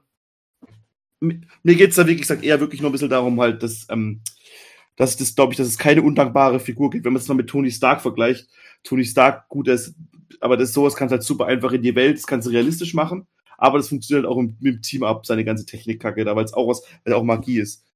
So, hier, ich wollte zwar nicht über Marvel sprechen, aber also es gibt die Meinung ja, passt Batman überhaupt in eine Justice League? Und vermehrt gibt's ja da auch, oder es gibt einen großen Anteil an Fans, die sagen, ich will Batman nur alleine sehen. Ich will den als Einzelkämpfer sehen, der hat mir nichts mit Aliens zu tun, der hat mir nichts in einer Heldengruppierung zu tun. Manche finden das sogar reizvoll, wenn das dann so ist. Wo, wo steht ihr da? Also würde es so beantworten, wie es auch Batman beantworten würde. Er sieht sich ja selber auch nur als Teilzeitmember der Justice League. Und wenn halt die Planet, wenn der ist er ja auch so ein bisschen in dem, bei, im Timverse, oder? Da ist er auch noch ein Teilzeitmember und auch selber nie so lange Bock drauf. Und deswegen würde ich sagen, wenn die Welt, wenn es sich anders geht, dann tut er seinen Teil dazu. Aber generell, na. Ich würde Gruppe ja. Ähm, Aliens, na, grenzwertig für mich. Und wo es komplett vorbei ist, ist alles, was den Planeten verlässt. also, wenn dann, das haben wir ja, ja gut, das haben wir auch, ne? Also ich, ich habe jetzt gerade erst wieder Sachen gelesen, es ist ja jetzt nicht selten, dass in Justice League Comics auch durchaus nicht nur auf der Erde gekämpft wird, ne? Also, da wird ja auch äh, auf Oa zum Beispiel gekämpft, ne? Also Planet der Lanterns und so. Das ist sowas, wo ich halt sage, wenn es darum geht, äh, da will ich Batman nicht dabei sehen. Ich will nicht, dass der in irgendeinem Raumvehikel sitzt und da von A nach B transportiert oder teleportiert wird. Das will ich auf jeden Fall nicht sehen. Also, was, ist, was ist mit dem Watchtower auf dem Mond oder als Satellit? Ja, als, also als Headquarter der Justice League. Das finde ich noch, ja. das finde ich okay. okay. Ja, okay. da bin ich noch dabei. So. Aber da ist er für mich auch eher so ein bisschen, er ist ja so ein bisschen Oracle der Justice League. So, das ist für mich Tony Stark. die Rolle halt, die er dann da hat. Ne? So, ich bin der Stratege, nee, nicht Tony Stark, Oracle, Nein. so. Ich bin der, der, der Typ, der den Überblick hat, so, der die Logistik macht, der den Plan hat, die Strategie hat, so. Ne? Und ich bin das Mastermind. So, das ist für mich sowas, das, da sehe ich Batman gerne. Und dann kann ich auch mit diesem, und gleichzeitig möchte ich aber auch, dass gezeigt wird, das, was Rico gerade gesagt hat, ich bin hier zwar, aber so richtig Bock auf soziale Interaktion habe ich ja trotzdem nicht. das, das hätte ich gerne trotzdem gesehen. Also dieses, wenn er so ein bisschen dieser ist kurz angebunden, ne? Und er ist halt der rationale Typ halt so. Der, der Hauptgrund, warum er auch immer dabei ist, ist ja auch so ein bisschen, weil er halt ähm, auch die quasi so ähm, Maßnahmen gegen die Justice League halt sammelt, falls mal jemand durchdreht, ne? Das ist ja auch ganz oft in Comics so, dass, oder die Comics nicht, aber zumindest ja. in, der, in der Serie ist es so, und das macht für mich dann Sinn, dass er da drin ist. Er halt auch guckt, was denn andere ihre Schwächen sind, falls mal einer wie Superman durchdreht. Ja, was er, so ein bisschen dieses Paranoide halt, dass er trotzdem hat, ne? Und ich meine, halte deinen Feind näher als deinen, als deinen Freund, so, aber, ne? Ähm, meine, worauf ich eigentlich hinaus wollte, war, weil Rico ja äh, hier wieder Marvel herangezogen hat, ob es da eine ähnliche Diskussion für ihre Gruppierung gibt. Also gibt's da eine Figur, wo man sagt, ach, was, was soll die denn da? Also gibt's da irgendwie so ein, eine Figur, die da, das, bei der es ähnlich umstritten nein. ist, ob sie bei einer Gruppierung nein. dabei ist, außer innerhalb der Story, sondern von den Fanseiten aus, dass sie sagen, hier Iron Man hat mir nichts äh, bei den Avengers zu suchen. Man hat sich das schon immer wieder gefragt, gerade nach Avengers, warum hat man jetzt irgendwie Black Widow und den dabei? Also innerhalb, weil die machen ja keinen Sinn. Du hast ja irgendwie so einen Gonner, aber dann hat man es halt immer gut geschafft, die einzubauen. Man hat, sich, man hat sich nach dem ersten oder auch während dem Film nicht gefragt, warum Black Widow da auf einmal dabei ist, obwohl sie ja einfach, ich meine, im Vergleich zum Hulk und Thor irgendwie nichts mitzureden hat, quasi so vom, vom Prinzip her. Aber, Rico, hast du dich das jetzt gefragt oder war das eine Diskussion, die durch Fans geht? Weil ich weiß, von der, Comic, äh, von der Comic-Konzeption her waren die Marvel-Helden schon immer multi-universal. Also da war, also Daredevil ist genauso am Anfang an schon ins All äh, geschickt worden, äh, wie Spider-Man schon in den 60er Jahren seine ersten Kämpfe im, im All stattgefunden. Das war bei Marvel irgendwie schon immer üblich, üblich gewesen. Ne? Das ja, bei Batman aber auch. Den hat man ja auch recht schnell ins All und sonst irgendwo hingeschossen, ja. in den buntesten Kostümen. Aber ist, dass eine Figur so konzipiert ist, Daredevil ist gerade noch ein guter, guter mhm. Punkt. Wäre das mhm. jemand, den man jetzt zum Beispiel den Avengers zuordnen würde und würden da die Fans eher sagen, nee, der passt Als Anwalt. Hin, das ist ein, ist ein Lonely Guy. Aber ja, das kommt vor tatsächlich. Das gibt einen Comic, wo mhm. das so ist. Ja. In der Animated Series ist er der Anwalt zu Spider-Man. Er äh, zu Peter Parker auch und so. Also so Sachen haben da, deshalb meine ich ja, die machen halt irgendwie auch Sinn dann. Ja. Da, da, weil da geht auch Peter Park, glaube ich, gegen den Kingpin vor und ist, glaube ich, in der Animated. Da bin ich mir nicht ganz sicher. Und da ist dann auf einmal Matt Murdock, der dann auch hinter, im Hintergrund parallel zu Spider-Man noch Beweise sammelt gegen den Kingpin.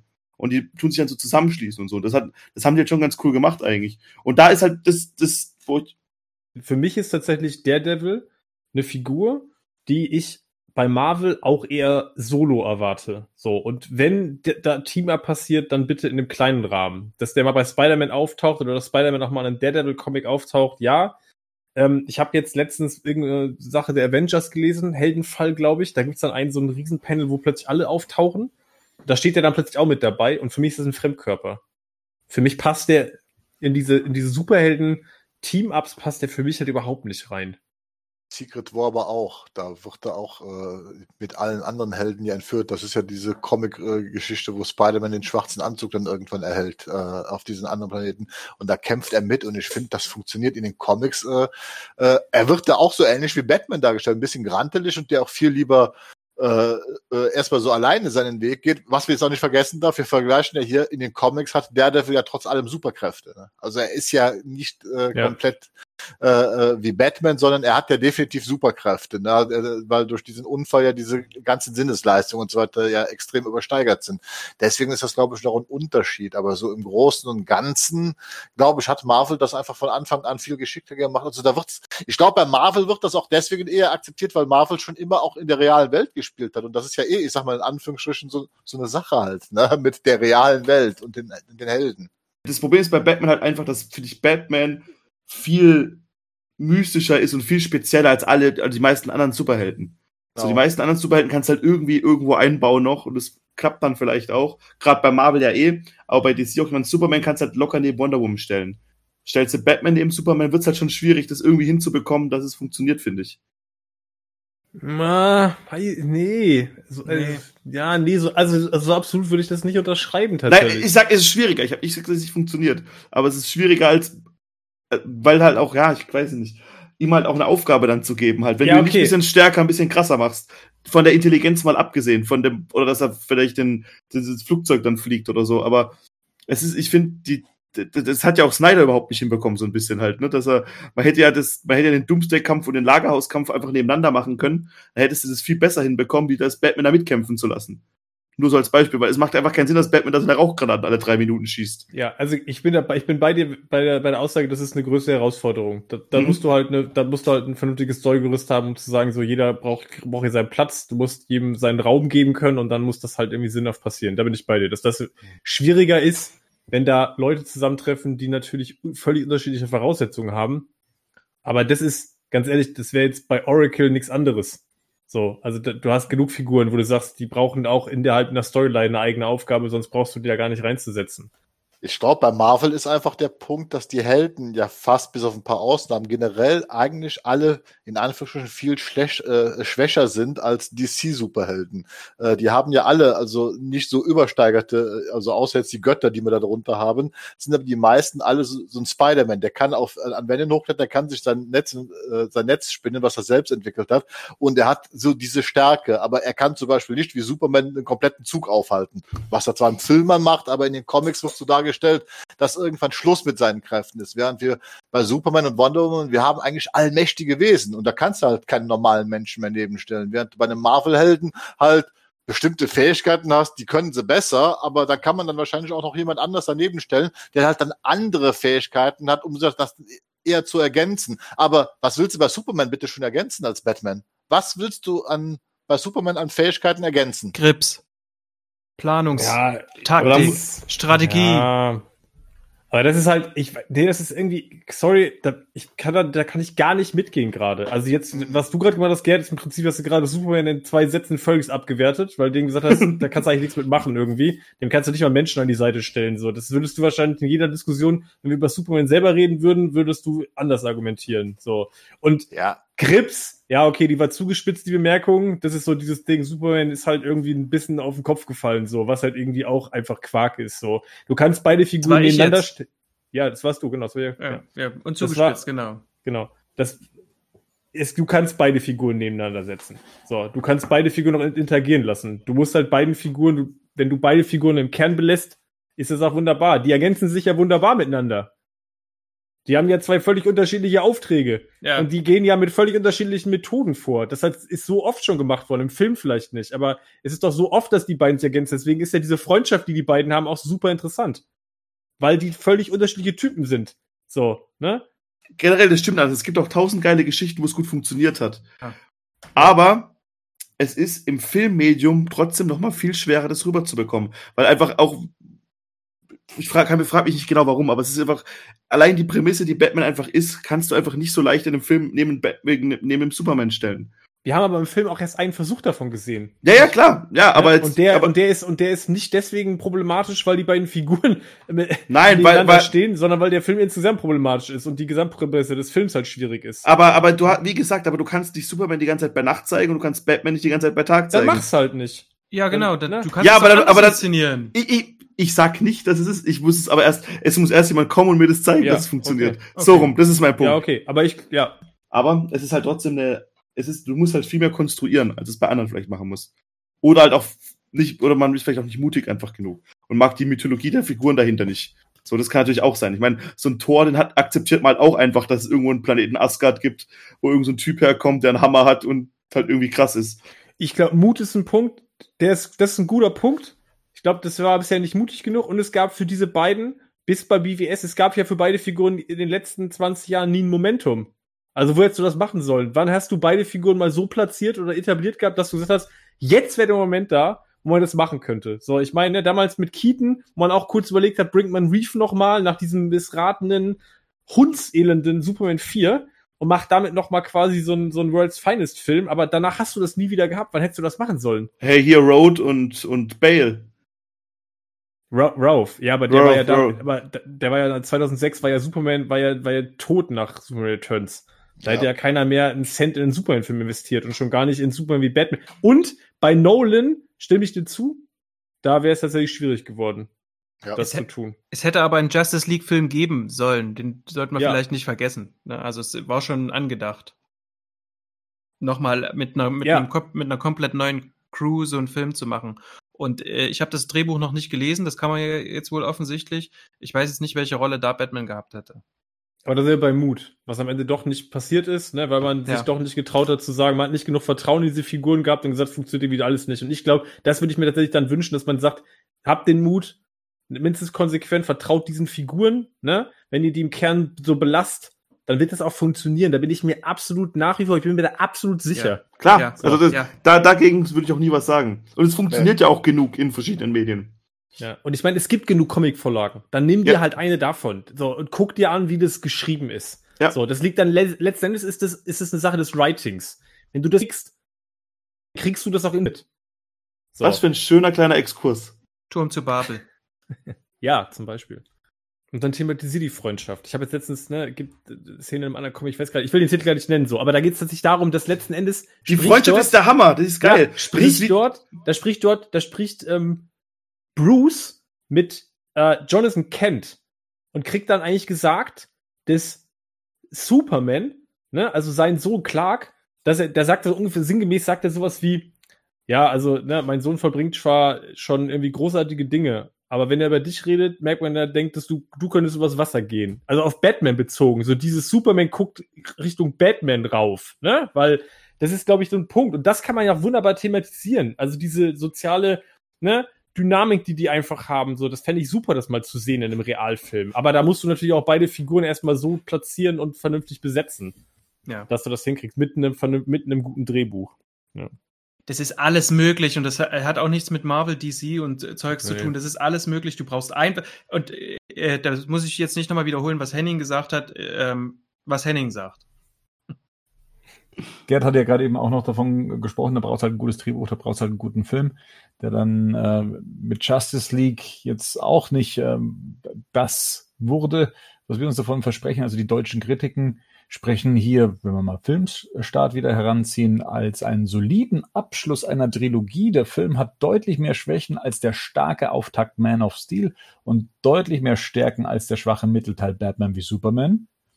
Ja, kann man so sehen. Mhm. Äh, EPD-Film geht da schon so ein bisschen härter vor. Er sagt, strohdummes Drehbuch, hölzerne, humorlose Dialoge, die für ein Teamunternehmen, unproduktive Fixierung auf einen Obersuperheld, das Kinn von Ben Affleck, Mann, Mann, Mann, das unvorteilhaft unter der Batman-Maske hervorlugt. Justice League hat viele Probleme, aber das größte heißt Zack Snyder.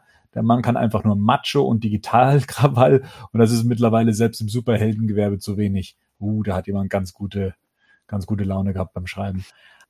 Ja, das, das mal jetzt eben so als die zwei Gewichte, was ähm, es, wär, äh, glaub, es an Wertungen gab. Ja, aber wir wollen ja gar nicht inhaltlich auf den Film eingehen, sondern eher so, wie er, wie er denn aufgenommen wurde. Und letztendlich hat es ja für knapp mal über eine halbe Million Zuschauer gereicht. 631.215 Zuschauer waren es. Batman wie Superman waren es noch 1000, äh, waren es noch eine Million 533.000. Also das ist schon ein ganz krasser Absturz gewesen. Damit war äh, Justice League auf dem Niveau von Ant-Man, von X-Men First Class und von ersten Fantastic Four Film.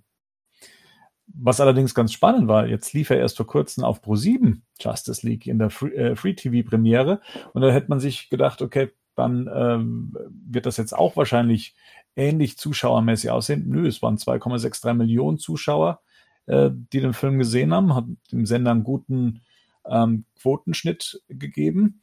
Ähm, also war anscheinend Interesse zumindest da, es sich von zu Hause aus anzugucken.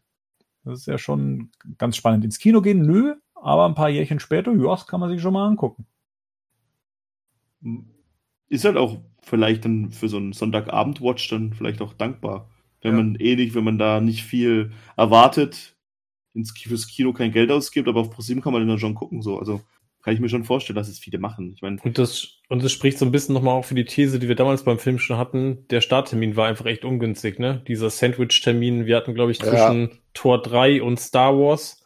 Ähm, der Starttermin, dieser Korridor war, glaube ich, auch echt auch nicht günstig. Ich glaube, zwei Wochen nach Tor 3 und zwei Wochen vor Star Wars ist er, ist der gelauncht worden. Das ist ganz bescheuert irgendwie. Aber ist das über, also ich glaube, im Fandom gibt's da jetzt wenige Leute, die sagen würden, Justice League gefällt ihnen jetzt wirklich gut. Äh, das gibt's jetzt, glaube ich, das ist eher die Minderheit, aber hat der Film jetzt über das Fandom hinaus, also weil wir ja immer auch über die Marke Batman so sprechen, hat der jetzt einen großartigen Negativ-Impact gehabt? Habt ihr das Gefühl, dass das irgendwie außerhalb des Fandom irgendwie äh, großartig überhaupt für diesen Negativ-Bass gesorgt hat? Vielleicht haben ihn dafür zu wenige gesehen. Ja, okay. Nee. Ich kenne aber, ich aber viele Leute, die keine Comic-Fans sind, auch jetzt auch nicht so jetzt in, in den Filmen drinstecken, wie wir das tun, weil wir halt so richtige Fans sind. Äh, viele fanden den Film recht unterhaltsam. Das ist denen halt alles gar nicht so aufgefallen. Die fanden das halt spaßig, was da gemacht worden ist. Ähm, aber wie gesagt, die stecken da nicht drin und dann kommen halt zu dem Punkt, wie du schon sagtest, im Free TV, Sonntagabendunterhaltung, perfekt, weißt du? Und wenn man den Film dann so konsumiert, dann reicht das ja erstmal für die meisten Leute. Hm. Popcorn halt. Du guckst das, du, du lachst äh, anderthalb Stunden oder hast da anderthalb Stunden Spaß und am nächsten Tag hast du den Inhalt schon vergessen. Wie halt so viel, wie halt so viele Blockbuster halt oft funktionieren. Äh. Anderthalb Stunden Spaß ist aber schon eine steile These mit Justice League. Für uns! Ja, ich sag also, doch, die, die, mein Erlebnis damals im Kino war ja jetzt nicht auch, ich meine, da sitzt man ja bis, äh, bis nach dem Abspann und da hast du hinter dir auch Leute, die dann über einzelne Szenen sprechen und, und die das dann ganz gut fanden, die sogar lachen, wenn, wenn Batman sagt, oh, irgendwas blutet jetzt bestimmt. Ähm, mhm. Die über, über diese Sachen, die wir als, sagen wir mal, so, so Hardcore-Fans, wenn man so nennen möchte, sagen, das geht nicht, die sich davon gut unterhalten fühlen, weil sie halt sich oberflächlich mit der Figur beschäftigen, die das ganz interessant finden, wie das dann da zusammenkommt und was, was dieser, dieser schnelle Typ und der Unterwasser-Typ und dann diese, und dann Batman eben auch noch mit dabei, was die dann da so auf der Leinwand anstellen. Es war ja ein sehr glatt gebügeltes Abenteuer von, von A bis Z und viel mehr erwarten vielleicht, äh, wir, viele Leute auch gar nicht. Wir erwarten viel davon. Wir erwarten als, als Filmfans und als, als Fans der Figuren halt, dass da viel mehr draus gemacht wird, weil da so wahnsinnig viel Potenzial in den Figuren ja. drin steckt und wir da halt eben merken, was da passiert vor uns. Und für andere Leute ist das halt einfach, ah ja, das, dann ist das so. Das ist eine Comic-Verfilmung. Das ist Comic-Bookie. Ich mag's. Wobei den Film ohne, ja, ja, schon klar. Ich frage mich nur tatsächlich gerade, wie gering der Anspruch tatsächlich dann sein muss, wenn du den Film irgendwie losgelöst von dem, was davor passiert, einfach so guckst, weil sich ja vieles null erschließt. Also du brauchst da das, du brauchst da die Vorgeschichte dazu, sonst macht ja vieles in dem Film noch weniger Sinn, als es sowieso schon tut. Ne? Aber okay, du wirst halt so grundsätzlich eingeleitet, ja, und wir sind da wieder beim Anspruch der mhm. Normalos, ne? Das ist jetzt nicht das, was wir als Anspruch an Filme haben, ja. Genau, also auch so wie wir die Filme wahrnehmen, wenn wir zum Beispiel ja. vorher über Justice League Action sprechen und über die Sehgewohnheiten von jungen Leuten, Glaubt ihr denn, dass Leute wirklich sich einen Film angucken und sich dann hinterfragen, habe ich das jetzt verstanden?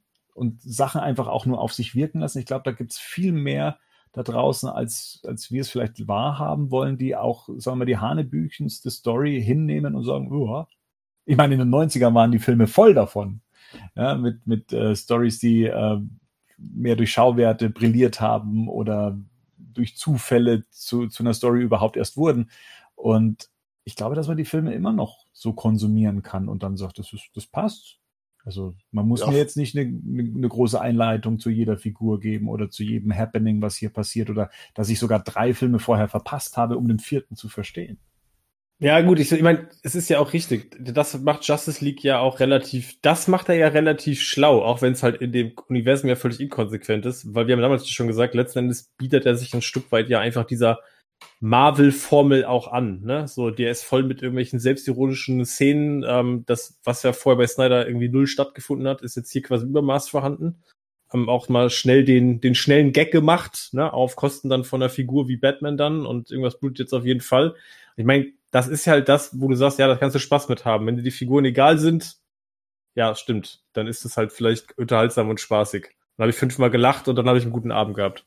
Er liefert alle Informationen, die du brauchst. Du musst BVS ja. nicht gesehen haben. Du kriegst am Anfang verklickert, Superman ist tot, ist scheiße, äh, Alien-Invasion ist auch scheiße, da muss was getan werden. Ich sag mal, das ist tatsächlich dieses hohle Grundgerüst, was für die meisten funktioniert. Und das ist tatsächlich, wie Rico schon sagte, auch nicht viel schlechter oder besser als das, was Transformers schon seit Jahren uns äh, hier äh, dem Publikum liefert. Und diese Filme werden ja nun äh, in Massen konsumiert, ganz einfach. Ja, ne? Also es Hattet ihr denn den Eindruck, dass Justice League in Deutschland gut beworben worden ist? Habt, ist euch da was begegnet? Also mir fällt jetzt gerade so spontan ein, dass es von Panini auf jedem Sitzplatz im Kino zur Premiere war, war ein äh, Comic ausgelegen, das dann das, das, das Kinoplakat als Cover hatte. Aber ich kann mich jetzt gerade nicht an Plakate erinnern. Ich kann mich gerade nicht an große Promo-Aktionen erinnern. An TV-Spots kann ich mich gerade auch nicht erinnern. Aber das ist jetzt natürlich auch schon eine ganze Zeit her. Aber ist euch irgendwas im Kopf geblieben, irgendwas hängen geblieben? Ein Hype um den Film, den man zumindest erzwingen wollte? War da irgendwie was? Ist da bei euch was hängen geblieben? Ich habe bei der Pressevorführung tatsächlich, äh, das, das, hat mich gewundert, das war ja in Köln bei der Pressevorführung, äh, und wo man eigentlich dachte, das ist ein riesen Blockbuster und kam rein, das ist im Cinedom gewesen, diese Kino 4. Und da waren halt, äh, weil Tor 3 lief, hast du halt immer so groß, übergroße Plakate von Tor 3, die da hängen. Ne?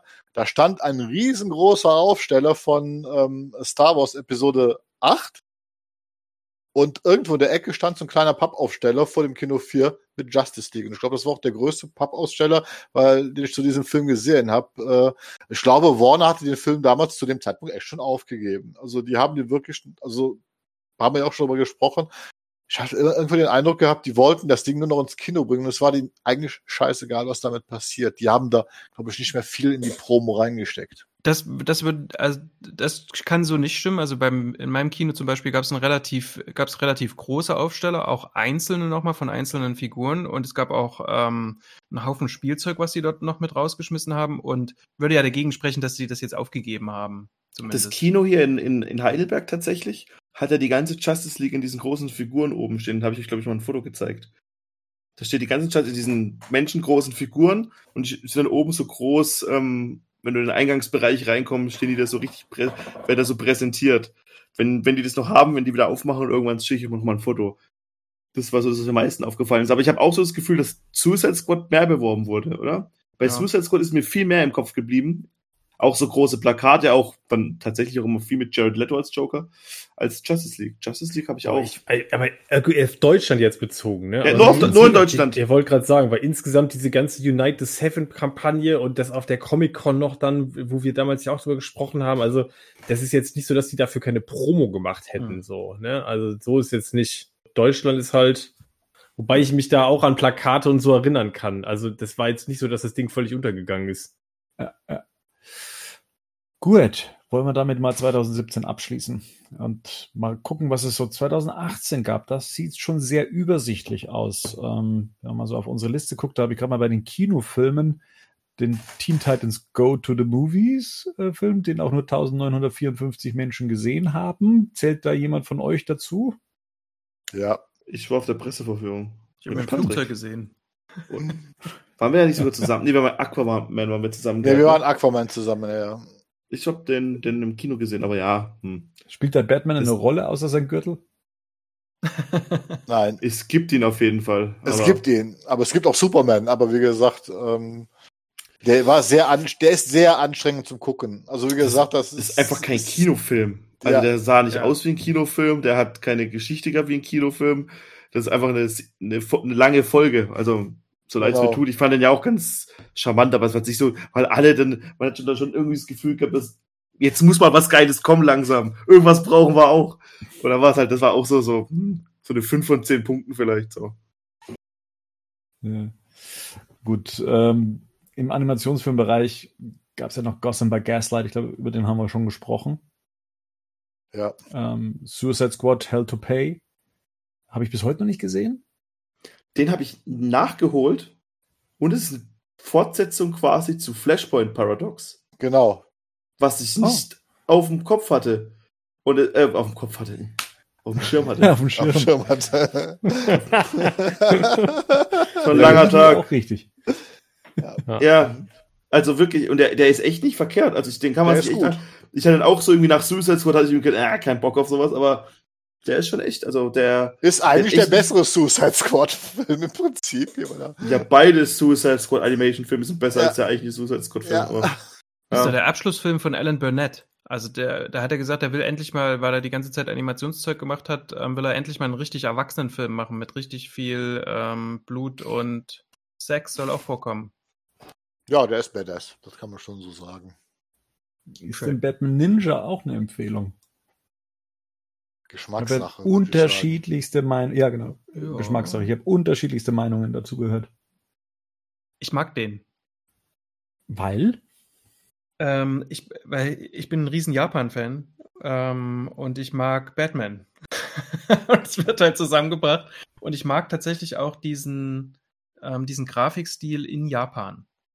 Der ist ein bisschen, der ist ein Stück weit drüber, also das muss man auch mögen, aber wenn man zwei, drei verschiedene so ähm, Manga-Serien gesehen hat, dann kommt man auch rein, glaube ich. Also dann versteht man auch den Humor dahinter und dieses völlig überdrehte.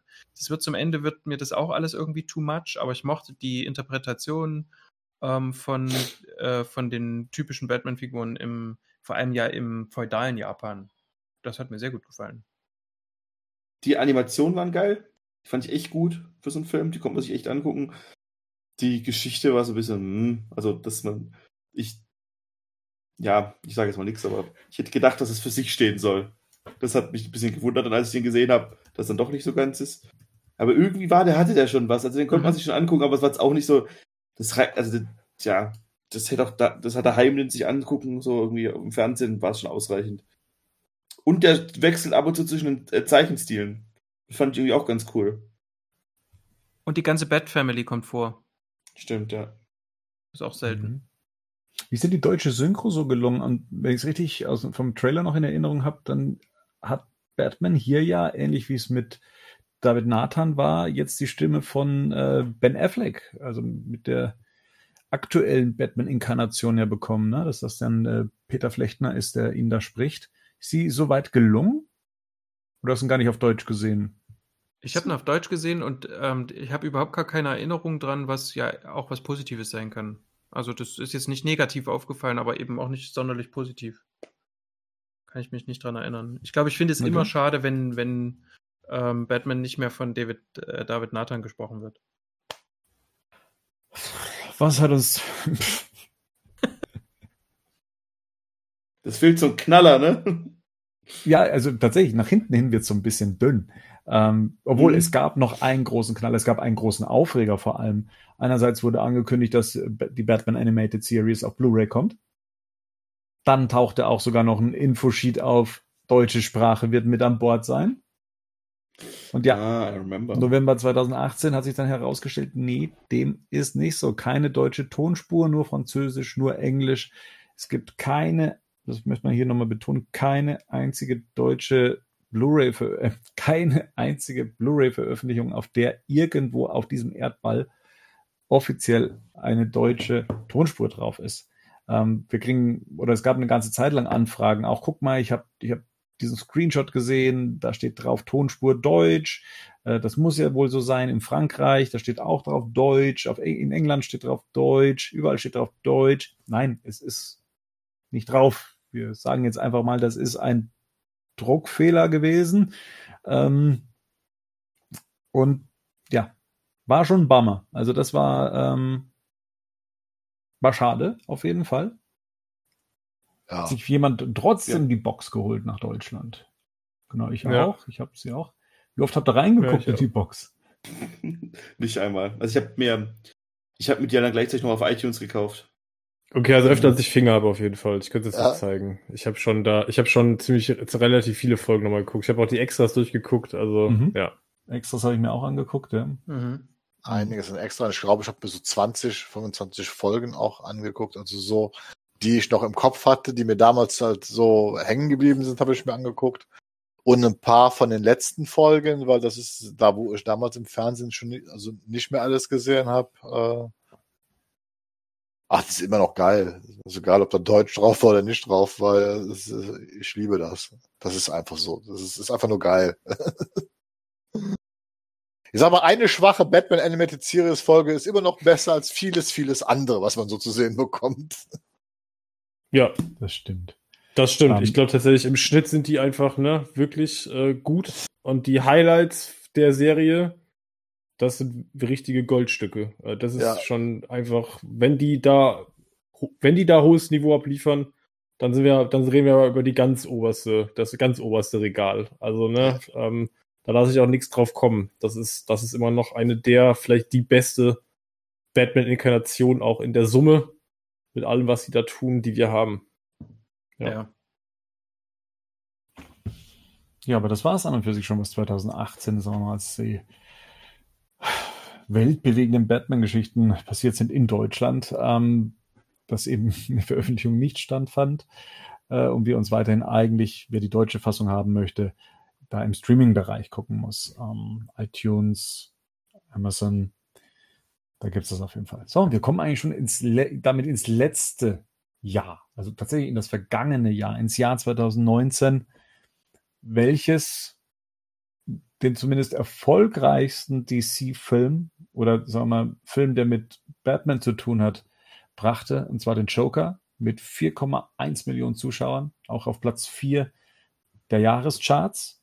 Wahnsinn, wie, wie gut das funktioniert hat ähm, auf, auf verschiedensten Ebenen, ähm, wie es die Leute reingezogen hat. Und wir haben uns da ja auch schon drüber unterhalten, wie, ja, wie es, wie es, wie man es schafft, äh, eben auch über, über die Qualität eines Films oder wie, wie er auch besprochen wird oder an wen er auch gerichtet ist, wie man ihn erfolgreich machen kann. Und ja, es ist, äh, ja, es ist einfach ein wahnsinnig erfolgreicher Film. Das ist weiterhin sehr beeindruckend. Ähm, was haben wir sonst in dem Jahr? Ähm, eigentlich, und das fand ich ein bisschen schade, ähm, 80 Jahre Batman stand an. Oder ja, das war das Jubiläum von 80 Jahre Batman und da hätte ich mir ein bisschen mehr erwartet. Da hätte ich mir generell mehr erwartet, wie, wie diese Figur zelebriert wird. Ich war mit dabei, als es hieß 50 Jahre Batman. Was auch schon krass lang her ist das war die Zeit, als nämlich dann Tim Burtons Batman ins Kino kam. Und sowas hilft halt, äh, so ein Jubiläum zu feiern, schon krass. Und das werden wir halt so erst wieder beim 90.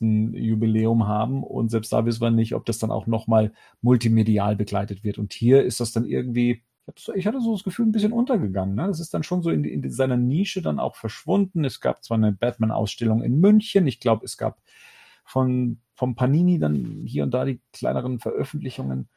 Aber so ein großes mediales Echo brachte jetzt 80 Jahre Batman nicht so mit sich. Ich glaube, 75 Jahre Batman wurde mehr gefeiert, ne? Also auch so im Comic-Bereich. Ja. Was habt ihr euch denn geholt zum 80-jährigen Jubiläum? Eine Kinokarte für Joker. also ich weiß, dass Henning und Gerd sich auf jeden Fall was geholt haben. Ich weiß sogar, was ihr euch geholt habt, weil ich es mir auch gekauft habe. Das Batmobil von Lego. Steht ganz groß drauf auf dem Karton 80 Jahre Batman-Jubiläum. Mhm. Stimmt. Stimmt. naja, aber es war nicht die Intention, sich das zum 80. Jubiläum nee, zu holen. Das oder? war halt, es, das, das stimmt. Es kam zum 80-jährigen Jubiläum raus. Mhm. Und so habe ich es gefeiert. Aber ich glaube, es ist auch schwierig. Also wenn man mal von dem Kinofilm-Thema jetzt weggeht, wo ich auch sage, das ist, glaube ich, schade, dass man die Chance verpasst hat. Also überhaupt irgendeins der letzten Runden äh, Jubiläen irgendwie mit einem Kinofilm zu begehen. Ähm, weil Mario gerade sagt, im Comic-Bereich ist halt auch unglaublich schwierig, ne? Du feierst da den 75. und dann kommen lauter Anthologies raus. Das kannst du halt nicht alle fünf Jahre machen, weil du das Material halt irgendwann einfach verwurstet hast.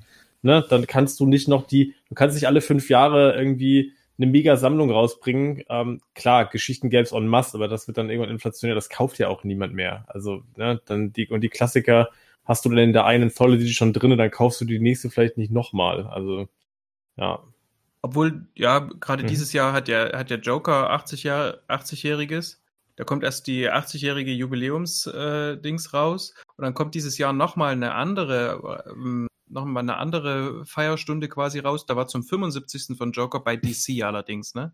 Da war zum 75. vom Joker waren diese ganzen Anthology-Sachen drin und jetzt in der, die dieses Jahr rauskommt, da sind alle Riesengeschichten mit drin. Also ähm, Killing Joke, äh, ähm, Death in the Family und so weiter und so fort. Also die finden, also ich glaube, die Comicverlage sind da jetzt nicht unkreativ, was sie dann noch aller fünf Jahre dann rausschmeißen können.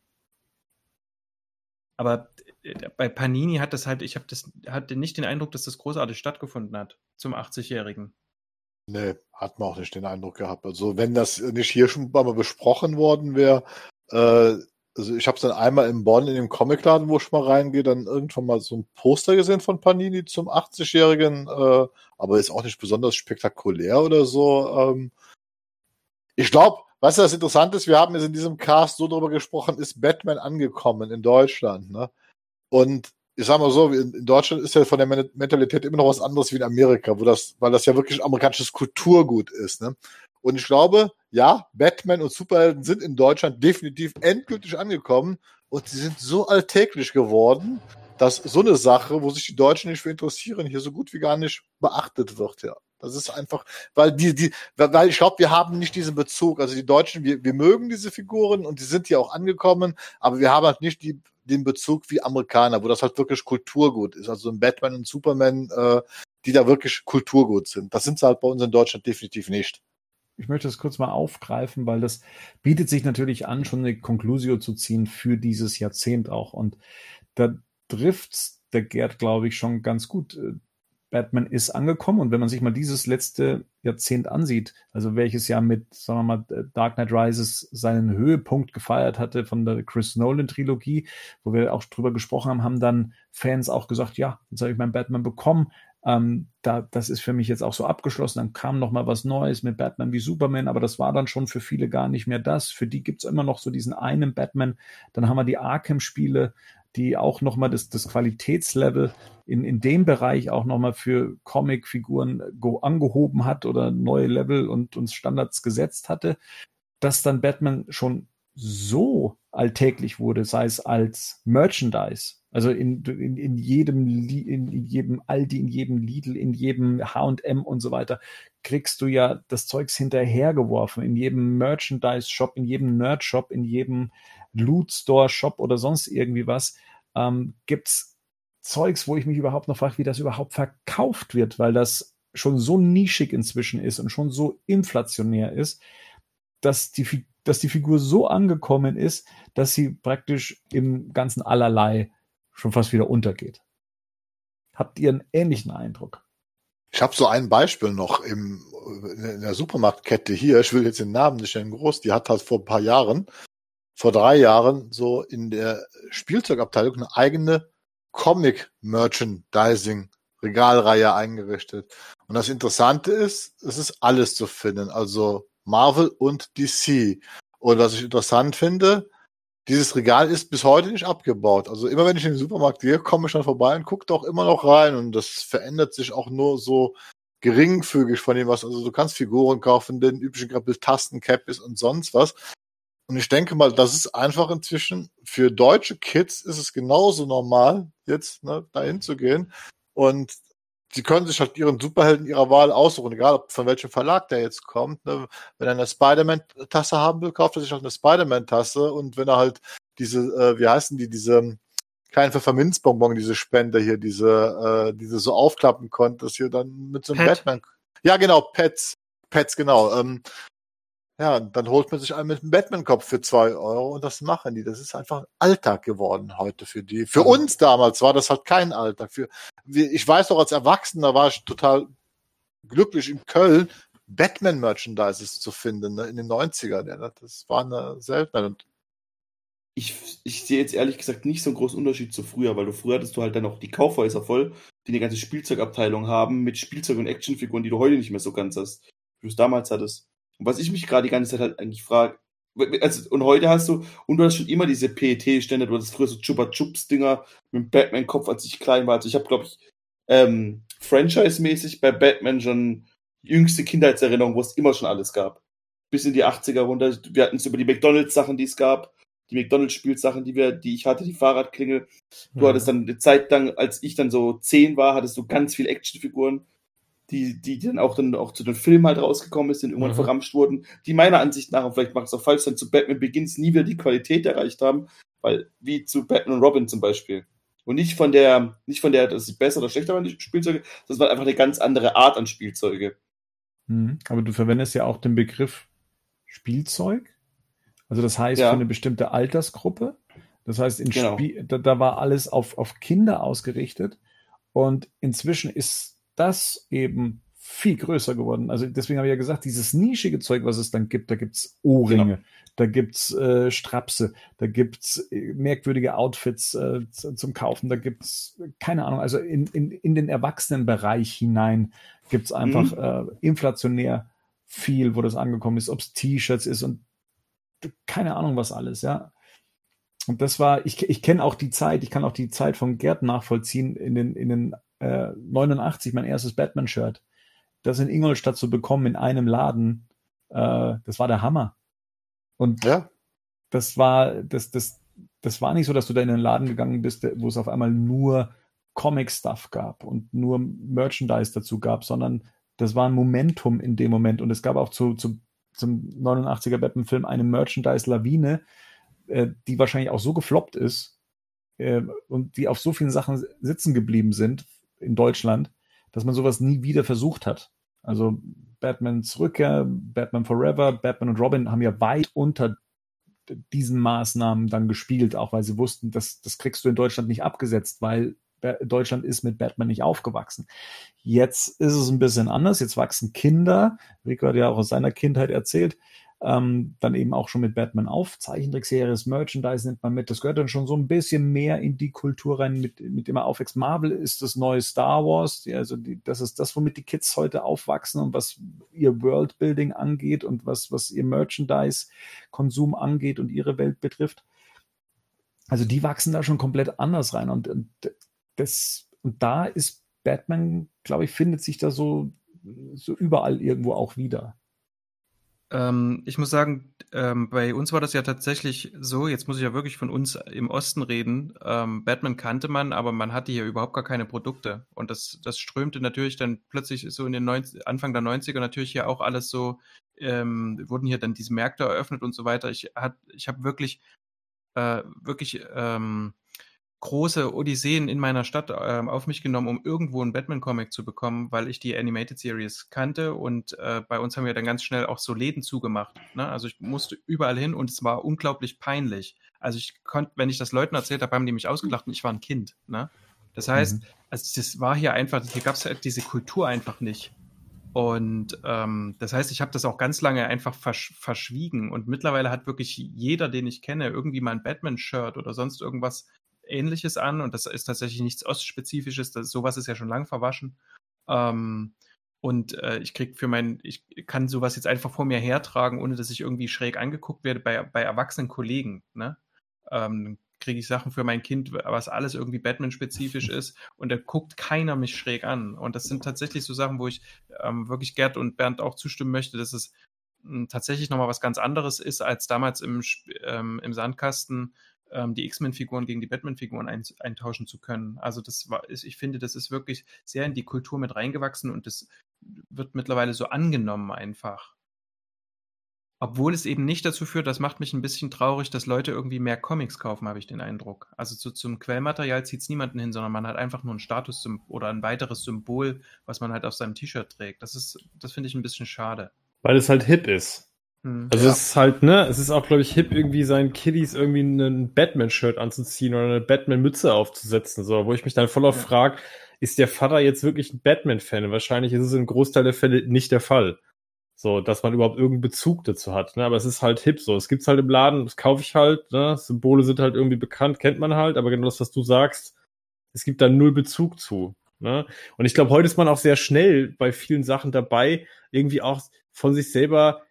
Also ich finde selbst das, das Fan-Dasein, selbst das verändert sich ja irgendwie gefühlt. Also heute ist man viel schneller dabei zu sagen, ich bin der Fan von. Also mhm. wie oft ich jetzt auch ne, mit meiner Zielgruppe irgendwie arbeite wo dann Leute auch da, ne, die sind irgendwie 18, 19, wo man denkt, eigentlich, da ziehst du dir vielleicht eher bewusst das schon, du wählst deine Kleidung ja zumindest mal selbst, ne? Also ich meine, ziehst dir halt irgendwie ein Batman-Hoodie an so und dann, wenn du dann die darauf ansprichst, ähm, und die wissen ja dann, dass von mir, dass ich halt ein Riesenfan bin, dann merkst du, wie dünn das eigentlich oft ist. Ne? Also das da eigentlich, da ist null Background da. Also die, ja. ne, was du gerade sagst, die kennen das Quellmaterial nicht, die haben in ihrem Leben noch, vielleicht Zeit noch nicht mal Comic gelesen, äh, was ich manchmal echt krass finde. Und wo einfach dieses, ja, ich finde es halt cool, aber du kennst es eigentlich gar nicht. Ne? Und das ist dann so dieses hippe Ding halt. Das hat halt irgendwie so einen so so einen Hip-Faktor, aber ähm, das hat keine Tiefe. Ich meine, wie kommt der Mainstream, wenn man sagt, okay, Batman in Deutschland, wann war Batman groß in Deutschland? Und ich glaube, das war halt wirklich immer zu den, wenn halt die, also das, ich glaube, das wird ja auch so sein, wenn halt meist war Batman immer in der, im, im, im Sprachgebrauch, wenn irgendwie ein Film rausgekommen ist. Ganz groß bei The Dark Knight, und damals war es halt noch nicht so, dass du halt zugeschissen wurdest mit 20 Comicfilmen im Jahr. Da hast du, glaube ich, den und noch, glaube Iron Man gehabt, kurz danach irgendwie so. Hm. Und oder war nicht? Iron Man war doch gleichzeitig, gleichzeitig ja. ne? Egal. Ja, ja, ja, Und wo man wobei auch dann zu Iron Man gesagt hat, ah, der versucht so ein bisschen die Dark Knight Richtung zu gehen. Deshalb damals habe ich so irgendwie das im Hinterkopf gehabt, so ein bisschen ehrlicher, ein bisschen mich ein bisschen geerdeter und so. Und das hast du auch beim Joker jetzt wieder gehabt. Und über Joker hat ja auch jeder gesprochen, sogar Leute, wo ich nicht mal, äh, wo ich nicht mal gedacht habe, dass sie sich so Filme angucken. Wo, denn, natürlich kann man auch wieder zum Streiten, ist es wirklich ein Batman-relevanter Film oder ist es einfach nur Angry Clown kills People oder irgendwie sowas. Aber das ist halt das, was am meisten ausmacht, weil diese ganzen Ramsch-Sachen, die man überall kaufen kann, die, klar, es ist mehr geworden. Ja, irgendwie ich weiß auch nicht. Ja, ich glaube, auf Promo bezogen, auf Promo bezogen würde ich ja zustimmen. So klar ja. gibt's da die Peaks, wenn die Filme kommen und das eventmäßig beworben wird. Ich glaube aber tatsächlich, dass, da waren wir ja gerade eben schon, da sich das Superhelden als, als, sol, als solches jetzt, ne, und das war, glaube ich, noch nie präsenter in der, Klar. in der Mitte der Gesellschaft, als das heute der Fall ist. Also das ist wirklich krass. Also, dass du halt, ne, in jedem Klamottenladen faktisch irgendwelche Merch-Klamotten kriegst, wo Superman und Batman-Logos irgendwie drauf sind, das ist Wahnsinn. Da krieg, kannst du kaum, du findest wahrscheinlich momentan kaum ein, ein, Kleidungsgeschäft finden, wo du das nicht hast. Eben, das ist halt ja. schon echt krass. Und da würde ich sogar die Spannung weitermachen, dass es nicht Star Wars ist heute so das, sondern wirklich Comic-Verfilmungen sind das heute. Und da hat Marvel einen großen Teil dazu beigetragen, aber das ja. ist auch noch so immer so, aber DC, glaube ich, ist das, was sich dann die Leute auch noch eher noch anziehen so ein Superman-Shirt oder so ein Batman-Shirt sieht man halt doch dann halt öf öfter irgendwie. Ne? Ich glaube, weil die Symbolik halt eine Rolle spielt. Ja, ich glaube, dass diese Symbole einfach unglaublich stark sind. Also ich glaube, dass sowohl das Superman-Zeichen als auch das Batman-Zeichen als Zeichen selber halt unglaublich stark sind. So ein Captain America, ja, das Schild, ja, Iron Man wird als Zeichen schon schwierig. Der hat ja nicht mal ein richtiges Zeichen, wenn du so willst, ne? Da musst du schon immer zuschreiben, was es ist. Und ich glaube, da ist tatsächlich dieses, das ist einfach, die Symbolik ist wirklich, wirklich stark der beiden Figuren. Deswegen sind die, glaube ich, auch so omnipräsent überall vertreten aus meiner Sicht. Deswegen siehst du sie auch dauernd. Ich denke aber mal mit den Comics zum Beispiel, was äh, Marian das oder was auch was Henning sagt, aber das betrifft auch tatsächlich Marvel. Also tatsächlich sind es eher die Filme, die angekommen sind, auch im, im Mainstream. Und ich glaube, in den Comics, das hat einfach diesen Hintergrund, äh, weil die normalen Heftserien nicht mehr in diesen Supermarktkiosken äh, großartig landen. Da findest du ja nur noch ganz wenig. Du findest halt noch Batman tatsächlich äh, und du hast ein bisschen Justice League gefunden und du findest Avengers und Spider-Man. Das wird auch noch in einem normalen Supermarkt, also vorne an der Kasse verkauft. Aber ein Großteil dieser Heftserien sind halt inzwischen nur noch in dedizierten Comicläden erhältlich äh, oder ein Abo. Und ich glaube, das ist ein Punkt, da gehen Kids erstmal nicht rein, da gehen die erst später rein in so einem Comic-Shop, also in, in dem Moment, sag mal, wenn sie eine entsprechende Kaufkraft haben und sich mehr dafür interessieren. Das heißt aber, das, was in was wir immer noch nicht haben, ist in Amerika immer noch ein, ein Punkt, es ist halt dieser Heftverkauf auf der Straße, sag ich mal, quasi, wo viele auch die Hefte konsumieren können. Das findet in Deutschland eigentlich so gut wie gar nicht statt. Ja, und dazu vielleicht noch, das, das hatten wir schon mal, ne, wenn man jetzt mal in, aktuelle, in eine aktuelle Batman-Heftserie reinguckt, da muss man sich tatsächlich auch fragen, ab welchem Alter kannst du das überhaupt erst lesen? Richtig, ja. richtig. Also das ist ja auch nichts, was ich irgendwie einem Zehnjährigen in die Hand drücken würde. Ne? Also ja. die sind jetzt gerade, was Batman betrifft, äh, ist das schon echt knackig. Das ist schon heftige Kost. So, bisweilen, ne? wo man sich auch wieder überlegen muss, ist das jetzt, ist das nicht eigentlich mehr oder weniger tatsächlich auch eine Art Nische? Ne? Weil das auch eine bestimmte Zielgruppe auch schon ausschließt. Weil das nix für, also aus meiner Sicht, keine Ahnung, ich weiß nicht, wie ihr das empfindet, aber das sind Sachen, wo ich mir mal denke, das lese ich durch und denke mir so, boah, das hätte ich mit zwölf, wäre das schon, das schon, ist schon krasse Kost einfach. Aber dafür ähm, gibt ja tatsächlich mittlerweile extra ja. Linien, die die fahren, ne? Also wirklich ja. so für Kinder. Ich weiß jetzt gerade nicht, wie die heißen. Das macht der Panini genauso gleich mit. Also ich rede jetzt nicht von den Büchern, die da jetzt, die es da jetzt so neu alles gibt. Ja. Also ne, diese Hardcover, das meine ich gar nicht, sondern es gibt richtige Serien, die nur für quasi Kinder sind. Und ich glaube, die, diese, diese harten Comics, die die, die richten sich tatsächlich so wirklich an uns, ne? Also ja. an die, die, die Batman noch so aus dieser Zeit tatsächlich so mit, mit, mitnehmen, ne? Ähm, aber was, was wirklich eigentlich super schade ist, jetzt haben wir es ja schon, dass diese, dass, dass dieses Symbol und diese, dass es wirklich so, dass es so stark im Mainstream angekommen ist und ähm, mein viel zitierter äh, Nachbarsjunge, der ist elf, wenn du dem mal so eine 75 Jahre ähm, ähm, kostenlose Ausgabe gibst, die ja nicht sehr brutal ist oder so, ähm, der verschlingt das in, in, innerhalb von wirklich kurzer Zeit, ne? Und hat, der hat keinen Bock zu lesen. Also er hätte tatsächlich dort mehr Möglichkeiten, mal einen Markt aufzumachen, aber das zu erschließen, aber irgendwie funktioniert es nicht.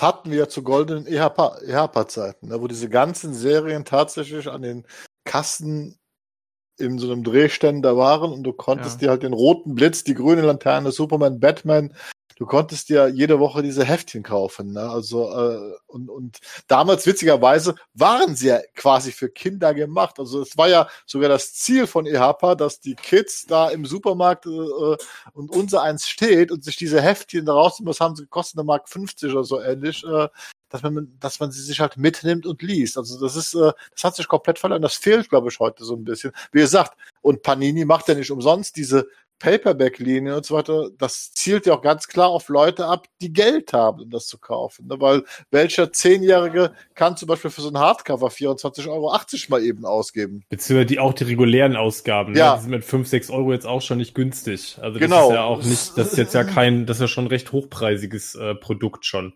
Ja. Aber ich würde sagen, klar, wenn wir jetzt mal die Comics angucken, ist das so, äh, wo wir sagen, okay, das ist vielleicht Nischen und das wird weniger. Aber wie gesagt, wenn wir uns jetzt mal angucken, wenn wir jetzt auch über die ganzen Ausgaben mal zurückgucken, wo wir eigentlich angefangen haben, ne, auch in den 80er Jahren, ja. ähm, wo, das auch, was Marian gerade sagte, das kann ich komplett teilen. So dieses, äh, das haben wir auch schon gesprochen in, in, in, einer der vorigen Ausgaben. Wenn du dir dann, an, wenn du damals gesagt hast, zehn Jahre alt, elf, zwölf, du die Superhelden-Comics, da wurdest du schräg angeguckt. Das wird heute keinem Zwölfjährigen mehr passieren. Wenn heute ein Zwölfjähriger sagt, der ist Superhelden-Fan, dann wird da gar nicht, da wird da gar nichts zu gesagt. Da wird auch nicht komisch geguckt sondern das ist halt sowas von normal, weil das einfach, wir sind auch super viele Erwachsene, wir sind, wir sind jetzt halt die Erwachsenen, die gucken könnten, ne? Die, die Stunden runzeln könnten, so. Wir sind aber mit, wir sind ja selber mit dem, mit dem, mit dem ganzen, den ganzen Sachen aufgewachsen, ne? Das hat sich ja auch einfach innerhalb von Generationen und wir sind Generationen, die das beurteilen können, ne? Das hat sich einfach verankert. So. Und selbst Leute, die in unserem Alter sind, die keine Fans sind, die sind trotzdem damit aufgewachsen. Das war ja, ja trotzdem immer präsent, ne? Und da guckt halt keiner mehr irgendwie von oben rab und sagt, was ist das für ein Schund? Ne? Das ist hm. eigentlich eine schöne Entwicklung. Also es ist eine schöne Entwicklung, weil es, glaube ich, noch nie so. Ähm, heute musst du schon sehr tief reingehen, um wirklich, um als Nerd, um als ja. Geek in dem Metier noch zu erscheinen, musst du richtig tief in die Materie reingehen. Ne? Also es, vor 20 Jahren hat es gereicht, dass du sagst, ich ähm, ja, ich lese heute Abend noch einen Batman-Comic. Dann alle gesagt, so, was ist mit dem kaputt? Ne? Selbst so, das, selbst das nimmt man mir weg. Das Nerd sein hier. Unfassbar. ja, das nicht. Du musst halt heute, nee, nee, das nimmt dir niemand weg. Das nimmt dir keiner weg. das, was wir machen, ist, das, was wir machen, ist immer nerdig genug halt. Ja, ja. so, aber ähm, ich glaube, das war nie so, es war halt nie so leicht und nie so akzeptiert. Ja, ja natürlich. Das natürlich. auszuleben auch. Ne? Und gerade weil es ja auch neben jetzt Superhelden auch jede Menge andere Fan-Franchises gibt, die halt irgendwie zelebriert werden, ne? Ob das jetzt alte Marken, neue Marken sind, das ist halt, ich finde, das ist halt wirklich das Wunderbare so an den, an den letzten, auch am letzten Jahrzehnt, dass sich das immer weiter in die Mitte bewegt hat und einfach etabliert wurde. Ja, das finde ich Harry, schön einfach. Was, was haben wir alles? Harry Potter, Herr der Ringe, äh, äh, Marvel und so weiter, was da inzwischen alles an Franchises da ist, im Film, also multimedial. Ja, ähm, Star Wars, Star Trek. Star Wars, ja, ich meine, es gibt das Back ist so. The, Back to the Future und Ghostbusters werden halt zelebriert, so, ne? Ich meine, da ja. sind wir dann über etwas kleineren Umfang, aber trotzdem wird das halt wahnsinnig zelebriert mit wahnsinnig viel Herzblut und das ist mhm. halt super schön zu sehen. Das merkt man aber auch an uns obwohl wir alle aus komplett unterschiedlichen Richtungen kommen, haben wir trotzdem relativ hohe Überschreitungen an Sachen, die wir gut finden. Ja, ja total. Auch zum Beispiel, ja, gerade, ich meine, wir, ja, ich meine, Zurück in die Zukunft ist eigentlich einer der Filme, die ich mir immer angucken kann. Und es ja. gibt hier Leute hier im Cast, die das halt auch genauso sehen, weil der halt einfach ein perfekter Film ist. Und, ja, und ich glaube auch nicht, das sagt man immer, weil damit aufgewachsen ist. Und das glaube ich halt nicht. Ich glaube halt, dass auch viele Sachen auch heute noch genauso funktionieren würden. Ja, absolut. Ja. Und viele und, vielleicht ja. auch nicht mehr. Aber ja. Ich glaube tatsächlich eher, dass dann die Hemmschwelle oder die Hürde eher ist, sich dem überhaupt zu widmen. Also ich glaube, das ist, das braucht den Auslöser. Ich glaube, es braucht halt, weißt du, wenn du heute, ich glaube, wenn ich, wenn du heute in einer jüngeren Generation sagst, guck dir mal zurück in die Zukunft an, dann wählen die das auf Netflix oder sonst wo an, dann denken die sich, boah, 85, boah, nee, ne, komm, lass mal was Aktuelles gucken. So, ich glaube, auch nicht alle, das will ich nicht pauschalisieren, ja, aber ich glaube tatsächlich, dass da, dass durch das breite Angebot, was auch jetzt gerade aktuell da ist, die, die Hemmschwelle höher wird zu sagen, ich widme mich auch den alten Sachen. Da brauchst du dann wirklich schon ein gewisses Filminteresse. Oder es muss dich wirklich jemand an die Hand nehmen und sagen, komm, mir bedeutet das was, lass uns das zusammen angucken. So, aber das, ne? das, dann das, das geht mir aber auch halt. so, das geht mir aber auch ja. so immer noch. Ich habe ja auch ganz oft, wo ich sage, ah, will ich das jetzt wirklich gucken so? Kenne ich nicht, habe ich noch nicht geguckt, ich weiß, dass alle mögen. Und dann, wenn man dann Glück hat, tut man so ein bisschen auf Gold stoßen. Ne? Absolut, nur die Auswahl ist halt heute Wahnsinn. Also überleg mal, was du heute alles an aktuellen Sachen, das, da kommst du ja gar nicht mehr hinterher. Und dann sagt dir plötzlich irgendein Fan, du musst dir so einen Film von 85 angucken, weil das der Klar. absolute Perle ist. Dann denkst du dir, ja, da landet auf der Watchlist auf Platz 187, gucke ich mir irgendwann mal, was ich anderes zu tun habe. Das ist, weißt du, aber außer du hast halt eine, eine, eine Bindung. Weißt du, das ist ja das, wo wir sagen, das kannst du ja auch wieder an, ne, an, wo wir bei, bei Bernd und bei Marian sind, so an die Kinder halt weitergeben. So, ich glaube, das braucht es dann halt irgendwie. Du brauchst halt jemanden haben, über den es halt transportiert wird. Voll, ja. ja. Aber da siehst du auch, wie, wie schwer das ist, überhaupt was selbst mit etablierten Marken nochmal irgendwas Neues zu platzieren. Ne? Also äh, ja. mal von den alten Sachen weg, aber jetzt nochmal eine neue Batman-Trickfilmserie, die ich ja unbedingt mir wünsche, eine gute neue ja. äh, Batman-Trickfilmserie.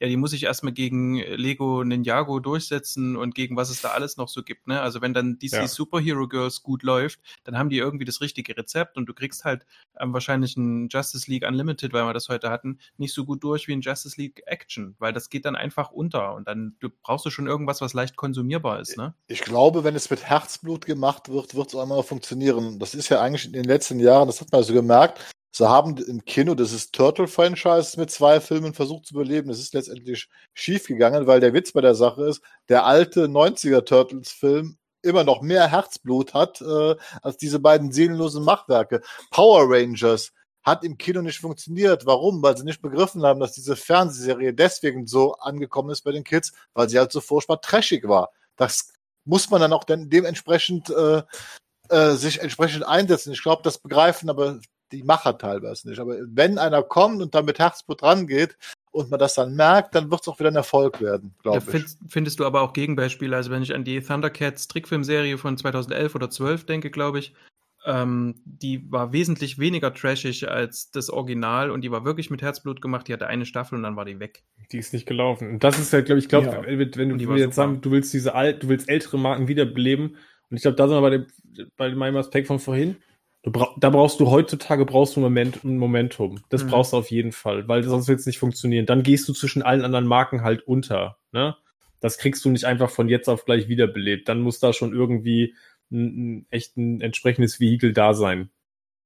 Und Herzblut ist tatsächlich so eine Sache und auch weil Marian gerade eben Thundercats erwähnt, wie ich erst vor kurzem mhm. mitbekommen habe, gibt es jetzt ab 2020 oder gibt es jetzt eine Zeichentrickserie, die Thundercats Raw heißt, mit einem Cartoon Network typischen Stil überzeichnet, mhm. cartoonesk, ähm, ja. äh, ganz, ganz, ganz schwierig. Ja, und ja. dieses Herzblut, was, was Gerd auch angesprochen hat, also dieses Momentum, was, was viele Serien damals hatten, weil es einfach gerade die richtige Zeit dafür war, Geschichten so zu erzählen, wie sie zu erzählen sind, mhm. ist halt heute auch oft einer, ich sag mal, Berechenbarkeit gewichen, dass man sagt, okay, wir haben mhm. Daten, die ausgewertet werden. Wir sehen es an Justice League Action das ist, kürzt das runter auf zehn Minuten, macht es snackable, macht das leicht zu konsumieren, überfordert die Kinder ja. nicht, macht es, äh, macht es laut, macht es bunt, macht es zielgruppengerecht. Äh, die, es, es verfolgt alles ein, ein, ein monetären Ziel letztendlich, das irgendwie ja. zu verwerten und, und, und das Volk zu bringen und ja. natürlich mit dem Ziel dahinter Geld zu verdienen.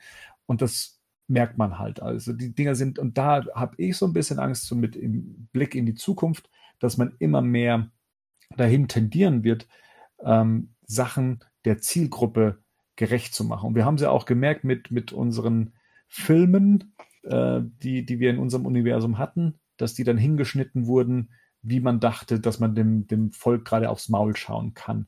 Äh, die wollten Batman wie Superman nicht, also schneiden wir den nächsten Film so um, dass es dann mehr nach Marvel aussieht. Wir brauchen eine Formel, das muss irgendwie funktionieren, das greift nicht. Äh, also dieser, dieser, dieses Verlangen nach mhm. Franchise, nach funktionierendem Worldbuilding, nach äh, Ausbauen dieser Marken, das wird halt immer mehr, sagen wir mal, zur, zur Mathematik. Und da habe ich so ein bisschen Angst vor, wenn ich mal so in die Zukunft blicke, dass wir da in, in, in, in sowas geraten. Ich würde das noch ergänzen gern. Also ja, komplett. Ähm, und ich würde, ich finde tatsächlich, ich weiß nicht, ob es gerecht machen ist. Ich setz, ich, ich spitze noch weiter zu, es der anvisierten Zielgruppe bequem zu machen. Du forderst ja. ihn nicht mehr, du traust ihm ja. nichts mehr zu. Ob das tatsächlich, ja, und das ist der Punkt, weil ich glaube, unter ja. den ganzen Aspekten, die du gerade gesagt hast, wäre auch eine Animated, Batman Animated Series nie gelaufen. Nie weil die für die Zielgruppe eigentlich auch damals schon nicht wirklich passgenau war. Sondern richtig, man gesagt, wir trauen uns jetzt aber, wir machen das, weil das eine Idee ist, die wir jetzt, das ist eine Vision, die wir verfolgen, sondern wir, wir, for, wir fordern auch, ne, die Zielgruppe, wir trauen ihnen das auch zu. So. Und das hast du damals ja schon, wir haben schon oft darüber gesprochen, das war dieser Moment, wo du damals, ich war elf Jahre alt oder zehn und du hast gemerkt, das ist was Besonderes, was du da gerade guckst. So. Und das, damals war es schon so, das ist hier was anderes als He-Man zum Beispiel. He-Man war ein anderes Level. So, das, ne? Und das ist, glaube ich, das Schwierige. Wenn du dann denkst, du machst es denen halt bequem, weil du sie nicht mehr forderst, so, weil du Angst hast, dass wenn es nicht genau, wenn es nicht bequem genug ist, dann wird sofort weggeschaltet, weil die Alternativen sind so groß, ne? Ja. Damals hast du dich auch durch drei Folgen, die nicht so dolle waren, vielleicht einfach durchgeguckt, weil das Richtig. Halt, ne, es gab halt nicht die Riesenauswahl. Und heute musst du halt dafür sorgen, dass du auch keinen Zuschauer im Zweifelsfall verlierst. So. Und dann brauchst du halt immer, immer mehr vom Gleichen. Und das ist halt, glaube ich, ein, tatsächlich ein Riesenproblem. Boah, da, da braucht es eben auch dieses Fingerspitzengefühl, um es dann eben auch richtig ja. zu machen. Eine richtige neue Batman Animated Series an den Start zu kriegen, die ja. Mehr oder weniger allen gerecht wird, aber vielleicht auch nachhaltig noch irgendwas bewirkt. Das wäre mir ja auch mal wieder was, äh, was Wichtiges, dass die Sachen auch mal bleiben, dass die Sachen äh, sich wieder mal zum Kult entwickeln, dass die Sachen überhaupt die Zeit dafür haben und nicht irgendwie nur ein Produkt unter vielen sind und sowas. Ne? Und da sehe ich gerade da, da sehe ich gerade so wenig Platz äh, in, in, in dem, wie sich alles bewegt, durch, durch all die Medien, die wir noch dazu bekommen, durch Streaming, durch, durch noch ja. mehr Content, Content, Content. Äh, der Tag hat nur 24 Stunden, daran haben sie bis heute noch nichts geändert. Und ähm, daran, ja, wird wahrscheinlich auch viel irgendwann mal scheitern. Und ich hoffe, dass da arbeiten sie aber dran. Da ja. arbeiten sie dran an den 24 Stunden. Aber, aber trotzdem, aber trotzdem ist ja trotzdem interessant, wie viel vielsüchtige Sachen schon gekommen sind. Und ich glaube trotzdem, dass dann irgendwann mal wieder sowas gibt, wogegen alles spricht, dass es nicht geil sein werden kann, aber trotzdem auch ganz cool wird. Mhm. So ein bisschen vielleicht auch wie die Star Wars Clone Wars Serie, ja. die dann einfach irgendwie kommt und trotzdem aber auch dann das auch nicht nur für Kinder macht, sondern einfach dann auch mal irgendwie über eine halbe Staffel eine Geschichte erzählt, was man so eigentlich nicht was man heute Ich wahrscheinlich glaube- nicht mehr machen würde. Ja, ich glaube, es braucht einfach, und Clone Wars ist, glaube ich, auch ein gutes Beispiel. Das war ja auch mutig, ne, das so zu machen und das, was sie da gemacht haben. Ich glaube, das ist der Punkt. Es braucht letzten Endes dann in, in, irgendwo, in, es ist ja nicht so, dass es an den kreativen Köpfen fehlt, die das umsetzen würden oder die Mhm. Ideen haben. Da liegt's nicht. So, das liegt, wenn dann in den Entscheidern. So, das haben wir, ne, auf Filmebene, das haben wir genauso auf Serienebene. Und ich glaube, da Ja. muss irgendwann nochmal der Mut da sein, auch so einer Marke mehr zuzutrauen zu sagen, so heute sind die Zuschauer multimedial unterwegs genug. Es, kann verschiedene Interpretationen in Film und Fernsehen geben. Das muss nicht alles immer zwingend zusammenhängen. Ich kann da unterschiedlichste Dinge machen. Ich kann auch zwei Zeichentrickserien parallel laufen lassen für Ja. verschiedene Zielgruppen. Das wäre alles, wären alles Sachen, die heute funktionieren würden. Ich kann es ja auch auf verschiedene Plattformen stellen. Also Mhm. ich glaube, dass das funktioniert, aber ich glaube, dass die Hemmschwelle äh, und äh, hoch ist und dass da an vielen Stellen der Mut einfach fehlt, das einfach zu tun und dem Zuschauer das auch einfach zuzutrauen. Ne? Weil ich glaube, Ja. dass das tatsächlich ein Erfolg werden würde. Ich muss nur auch den Zuschauer mal wieder fordern. Um das Jahrzehnt abzuschließen, wir haben ja schon so eine kleine Voraussicht oder so einen kleinen Blick in die Glaskugel geworfen, aber mal angenommen, wir würden uns im Jahr 2030 hier nochmal treffen, um über die vergangenen 20er Jahre zu sprechen. Was glaubt ihr, ist so ein Thema oder was könnte ein Thema sein, was wir dann so rückblickend besprechen werden? Corona. aus der Luft gegriffen, muss nicht so ganz nah an, an realistischen Entwicklungen sein. Aber was meint ihr, was, was wäre so, wäre so ein Thema? Was realistisch ist oder was wir uns wünschen? Your choice. Okay. Die Full Arkham Experience. VR. VR. Mit nee, Schwingen durch die Stadt.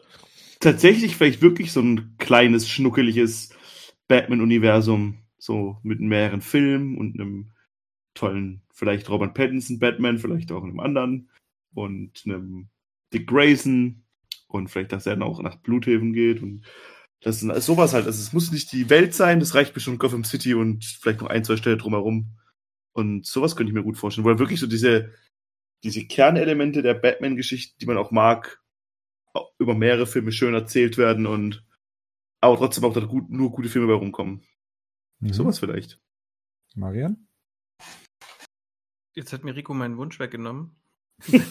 dann, Ich erweit- ich klau öfters Träume von Menschen. dann erweitere ich das einfach, um äh, tatsächlich auch noch, äh, dass, dass das vielleicht dazu führt, ähm, dass es der Kicker ist, dass man sich auch wieder mehr traut, um auch an Henning anzuschließen, ähm, sowohl im, im, im, Comic-Bereich, aber eben auch so im Trickfilm-Bereich vielleicht irgendwas wieder ganz Kreatives zu machen. Irgendwas, ähm, was irgendwie mehr zum Kern zu Batman, von Batman zurückführt. Und vielleicht, ähm, was ich mir auch wünschen würde, ist einfach, dass man mehr den kreativen Köpfen wieder mehr ihre Arbeit überlässt. Ne? Selbst, ja. Punkt. Gerd. Ja, ihr seid ja alle so Unmenschen. Ich wünsche mir vor allen Dingen, dass wir in zehn Jahren hier sitzen und alle noch gesund sind, alle dabei sind, weil irgendwann wird immer noch Oh nein, das kannst du nicht sagen, Mann. ja, Entschuldigung. weil Das Ja, aber auf wirklich lame, Gerd, einfach. ja, Entschuldigung, das war ja auf einen internen Witz. Weil, ver- verdammt nochmal, ein guter Batman-Film wird, wird immer mal wieder kommen. Ob es jetzt der nächste ist oder der übernächste, kann ja keiner sagen. Äh, eine gute Fernsehserie mit Batman wird auf jeden Fall kommen. Ob es jetzt in den nächsten fünf Jahren kommt oder erst in zehn Jahren. Da, das ist mir eigentlich, weil einfach, dafür bin ich schon zu lange auf der Welt. Es ist alles gekommen, gegangen und es ist wieder gekommen. Und es gab immer Höhen und Tiefen und Höhen und Tiefen, ja. Und das ist doch wichtiger, dass wir in zehn Jahren vor allen Dingen hier wirklich zusammensitzen können, ja. Weil ich glaube, die Welt äh, hat noch andere Dinge als Batman äh, zu bewältigen. Henning, eingeschlafen? Genau, Henning, schließ da mal an jetzt. Ja, ich überlege gerade, wie ich vom Wort des, zum Sonntag jetzt wieder zurück zur Frage komme. ähm, ja. Ähm, ich mach's. Ich, Oh, ja, ja, ja, was ist denn denn los? was ist mit dir denn los, ey? Nur weil du jetzt, nur weil du von der Frage voll abgewichen bist irgendwie. Weil du nichts mehr Sinnvolles zu ergänzen hattest. Ähm, ähm, zum Thema Batman. Ich, also was ich mir tatsächlich wünschen würde, wäre ähm, die Nullerjahre die hatten ihren Batman, bei dem ich sage, man kann jetzt darüber streiten, wie weit der es dann in den Comics dran war, bei Nolan etc. pp. Aber die hatten, die, da war eine Generation, die hat ihren Batman gekriegt, wo ich sagen würde, der war im Kern trotzdem die Figur, ähm, die ich mit Batman irgendwie verknüpft sehen will, so was die Werte betrifft. Und, ne, und ich, die Zehnerjahre hatten wir das, da hatten wir, da hatten wir das nicht. Und ich würde mir wünschen, dass wir in den 20er Jahren wieder eine Verfilmung kriegen, wo ich sagen würde, ja, das ist im Kern genau das, was ich von der Figur sehen will. Und trotzdem was Neues ist. Also erzähl mal eine Geschichte, zeig mir mal was, was ich im Film noch nicht gesehen habe.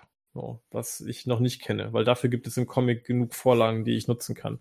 Und dann bin ich tatsächlich bei Marian, weil ich, weil ich ja schon jetzt mantraartig immer wieder gesagt habe, mehr Mut und geht weg von diesen Konzeptstudio-Geschichten, sondern ne, mach die nicht am Reißbrett, sondern mach, lass wieder Leute ähm, Dinge entwickeln, gib ihnen die Kontrolle und riskier das einfach. Ja, das ist vielleicht, geht das auch mal in die Hose. Das ist immer schon mal in die Hose gegangen. Aber wenn das gut, wenn das gut klappt, dann wird's halt auch groß. Und das sind am Ende auch die Sachen, glaube ich, die ein Studio am Ende halt als Vermächtnis hat. Ne? Es ist jetzt nicht von ungefähr, dass Warner immer noch mit Filmen wie Burton's Batman oder ein Superman the Movie irgendwie im Comic-Bereich auch, dass das einfach Vermächtnis-Dinge, weil das einfach Dinge sind, die halt groß waren, weil sie Leute dran gelassen haben die daraus entsprechend was gemacht haben. Das würde ich mir wünschen, dass wir 2030 über sowas sprechen können. Mhm. Also ich hoffe auch 2030 auf eine begonnene Trilogie von Matt Reeves äh, sprechen zu können, die auch sagen wir mal uns überrascht, die uns neue Seiten zeigt äh, und mit denen wir auch filmisch zufrieden sind. Ich äh, bin gespannt, wie ein Snyder Cut die Landschaft verändern wird, indem wir nur noch alternative Regisseur ähm, auf Streaming-Dienste bekommen und damit dann endlich auch eine Batman-Serie mit Ben Affleck bekommen, die er äh, fünf Jahre lang über fünf Staffeln hin als, als Parallel-Batman schaffen wird. Ich bin gespannt, wie der Comic-Markt aussieht in zehn Jahren, äh, sofern nach der Corona-Krise davon noch was übrig bleibt. Und wie viel graue Haare ich habe. Oder wie viel schwarze noch. Das ist einfacher. Hm. Das stimmt. Und ob dann einer von euch, ob dann einer von euch sich noch einen Comic in Papierform kauft. Das ist die größte, das ist die größte Sauerei. Ich will es schon lang haben. Es ist alles so, na egal. So ein digitales Ding und dann kann man da alle Comics draufladen. Das fühlt sich an ja. wie, eine, wie Papier zum Blättern. So ein bisschen zurück in die Zukunft, Scheiß. Puh, machen wir mal einen Deckel auf das Jahrzehnt. Danke in die Runde. Vielen Dank für diese coole, wenn auch sehr ausgiebige Diskussion. Ich meine, dass wir es über so viele Folgen ein Jahrzehnt abgehandelt haben, das äh, ist beeindruckend. Das spricht ja auch dafür, was dieses Jahrzehnt ja auch so in, an Batman-Themen mit sich gebracht hat. Ähm, danke vor allem auch an die Zuhörer, wie immer, für die Treue, für die Ausdauer, ähm, uns zuzuhören. Und ja, wünsche euch eine gute Nacht. Bis dahin, ciao, servus und bis zur nächsten Ausgabe. Auch nochmal viel Liebe ins Fandom. Macht's gut. Tschüss. Tschüss.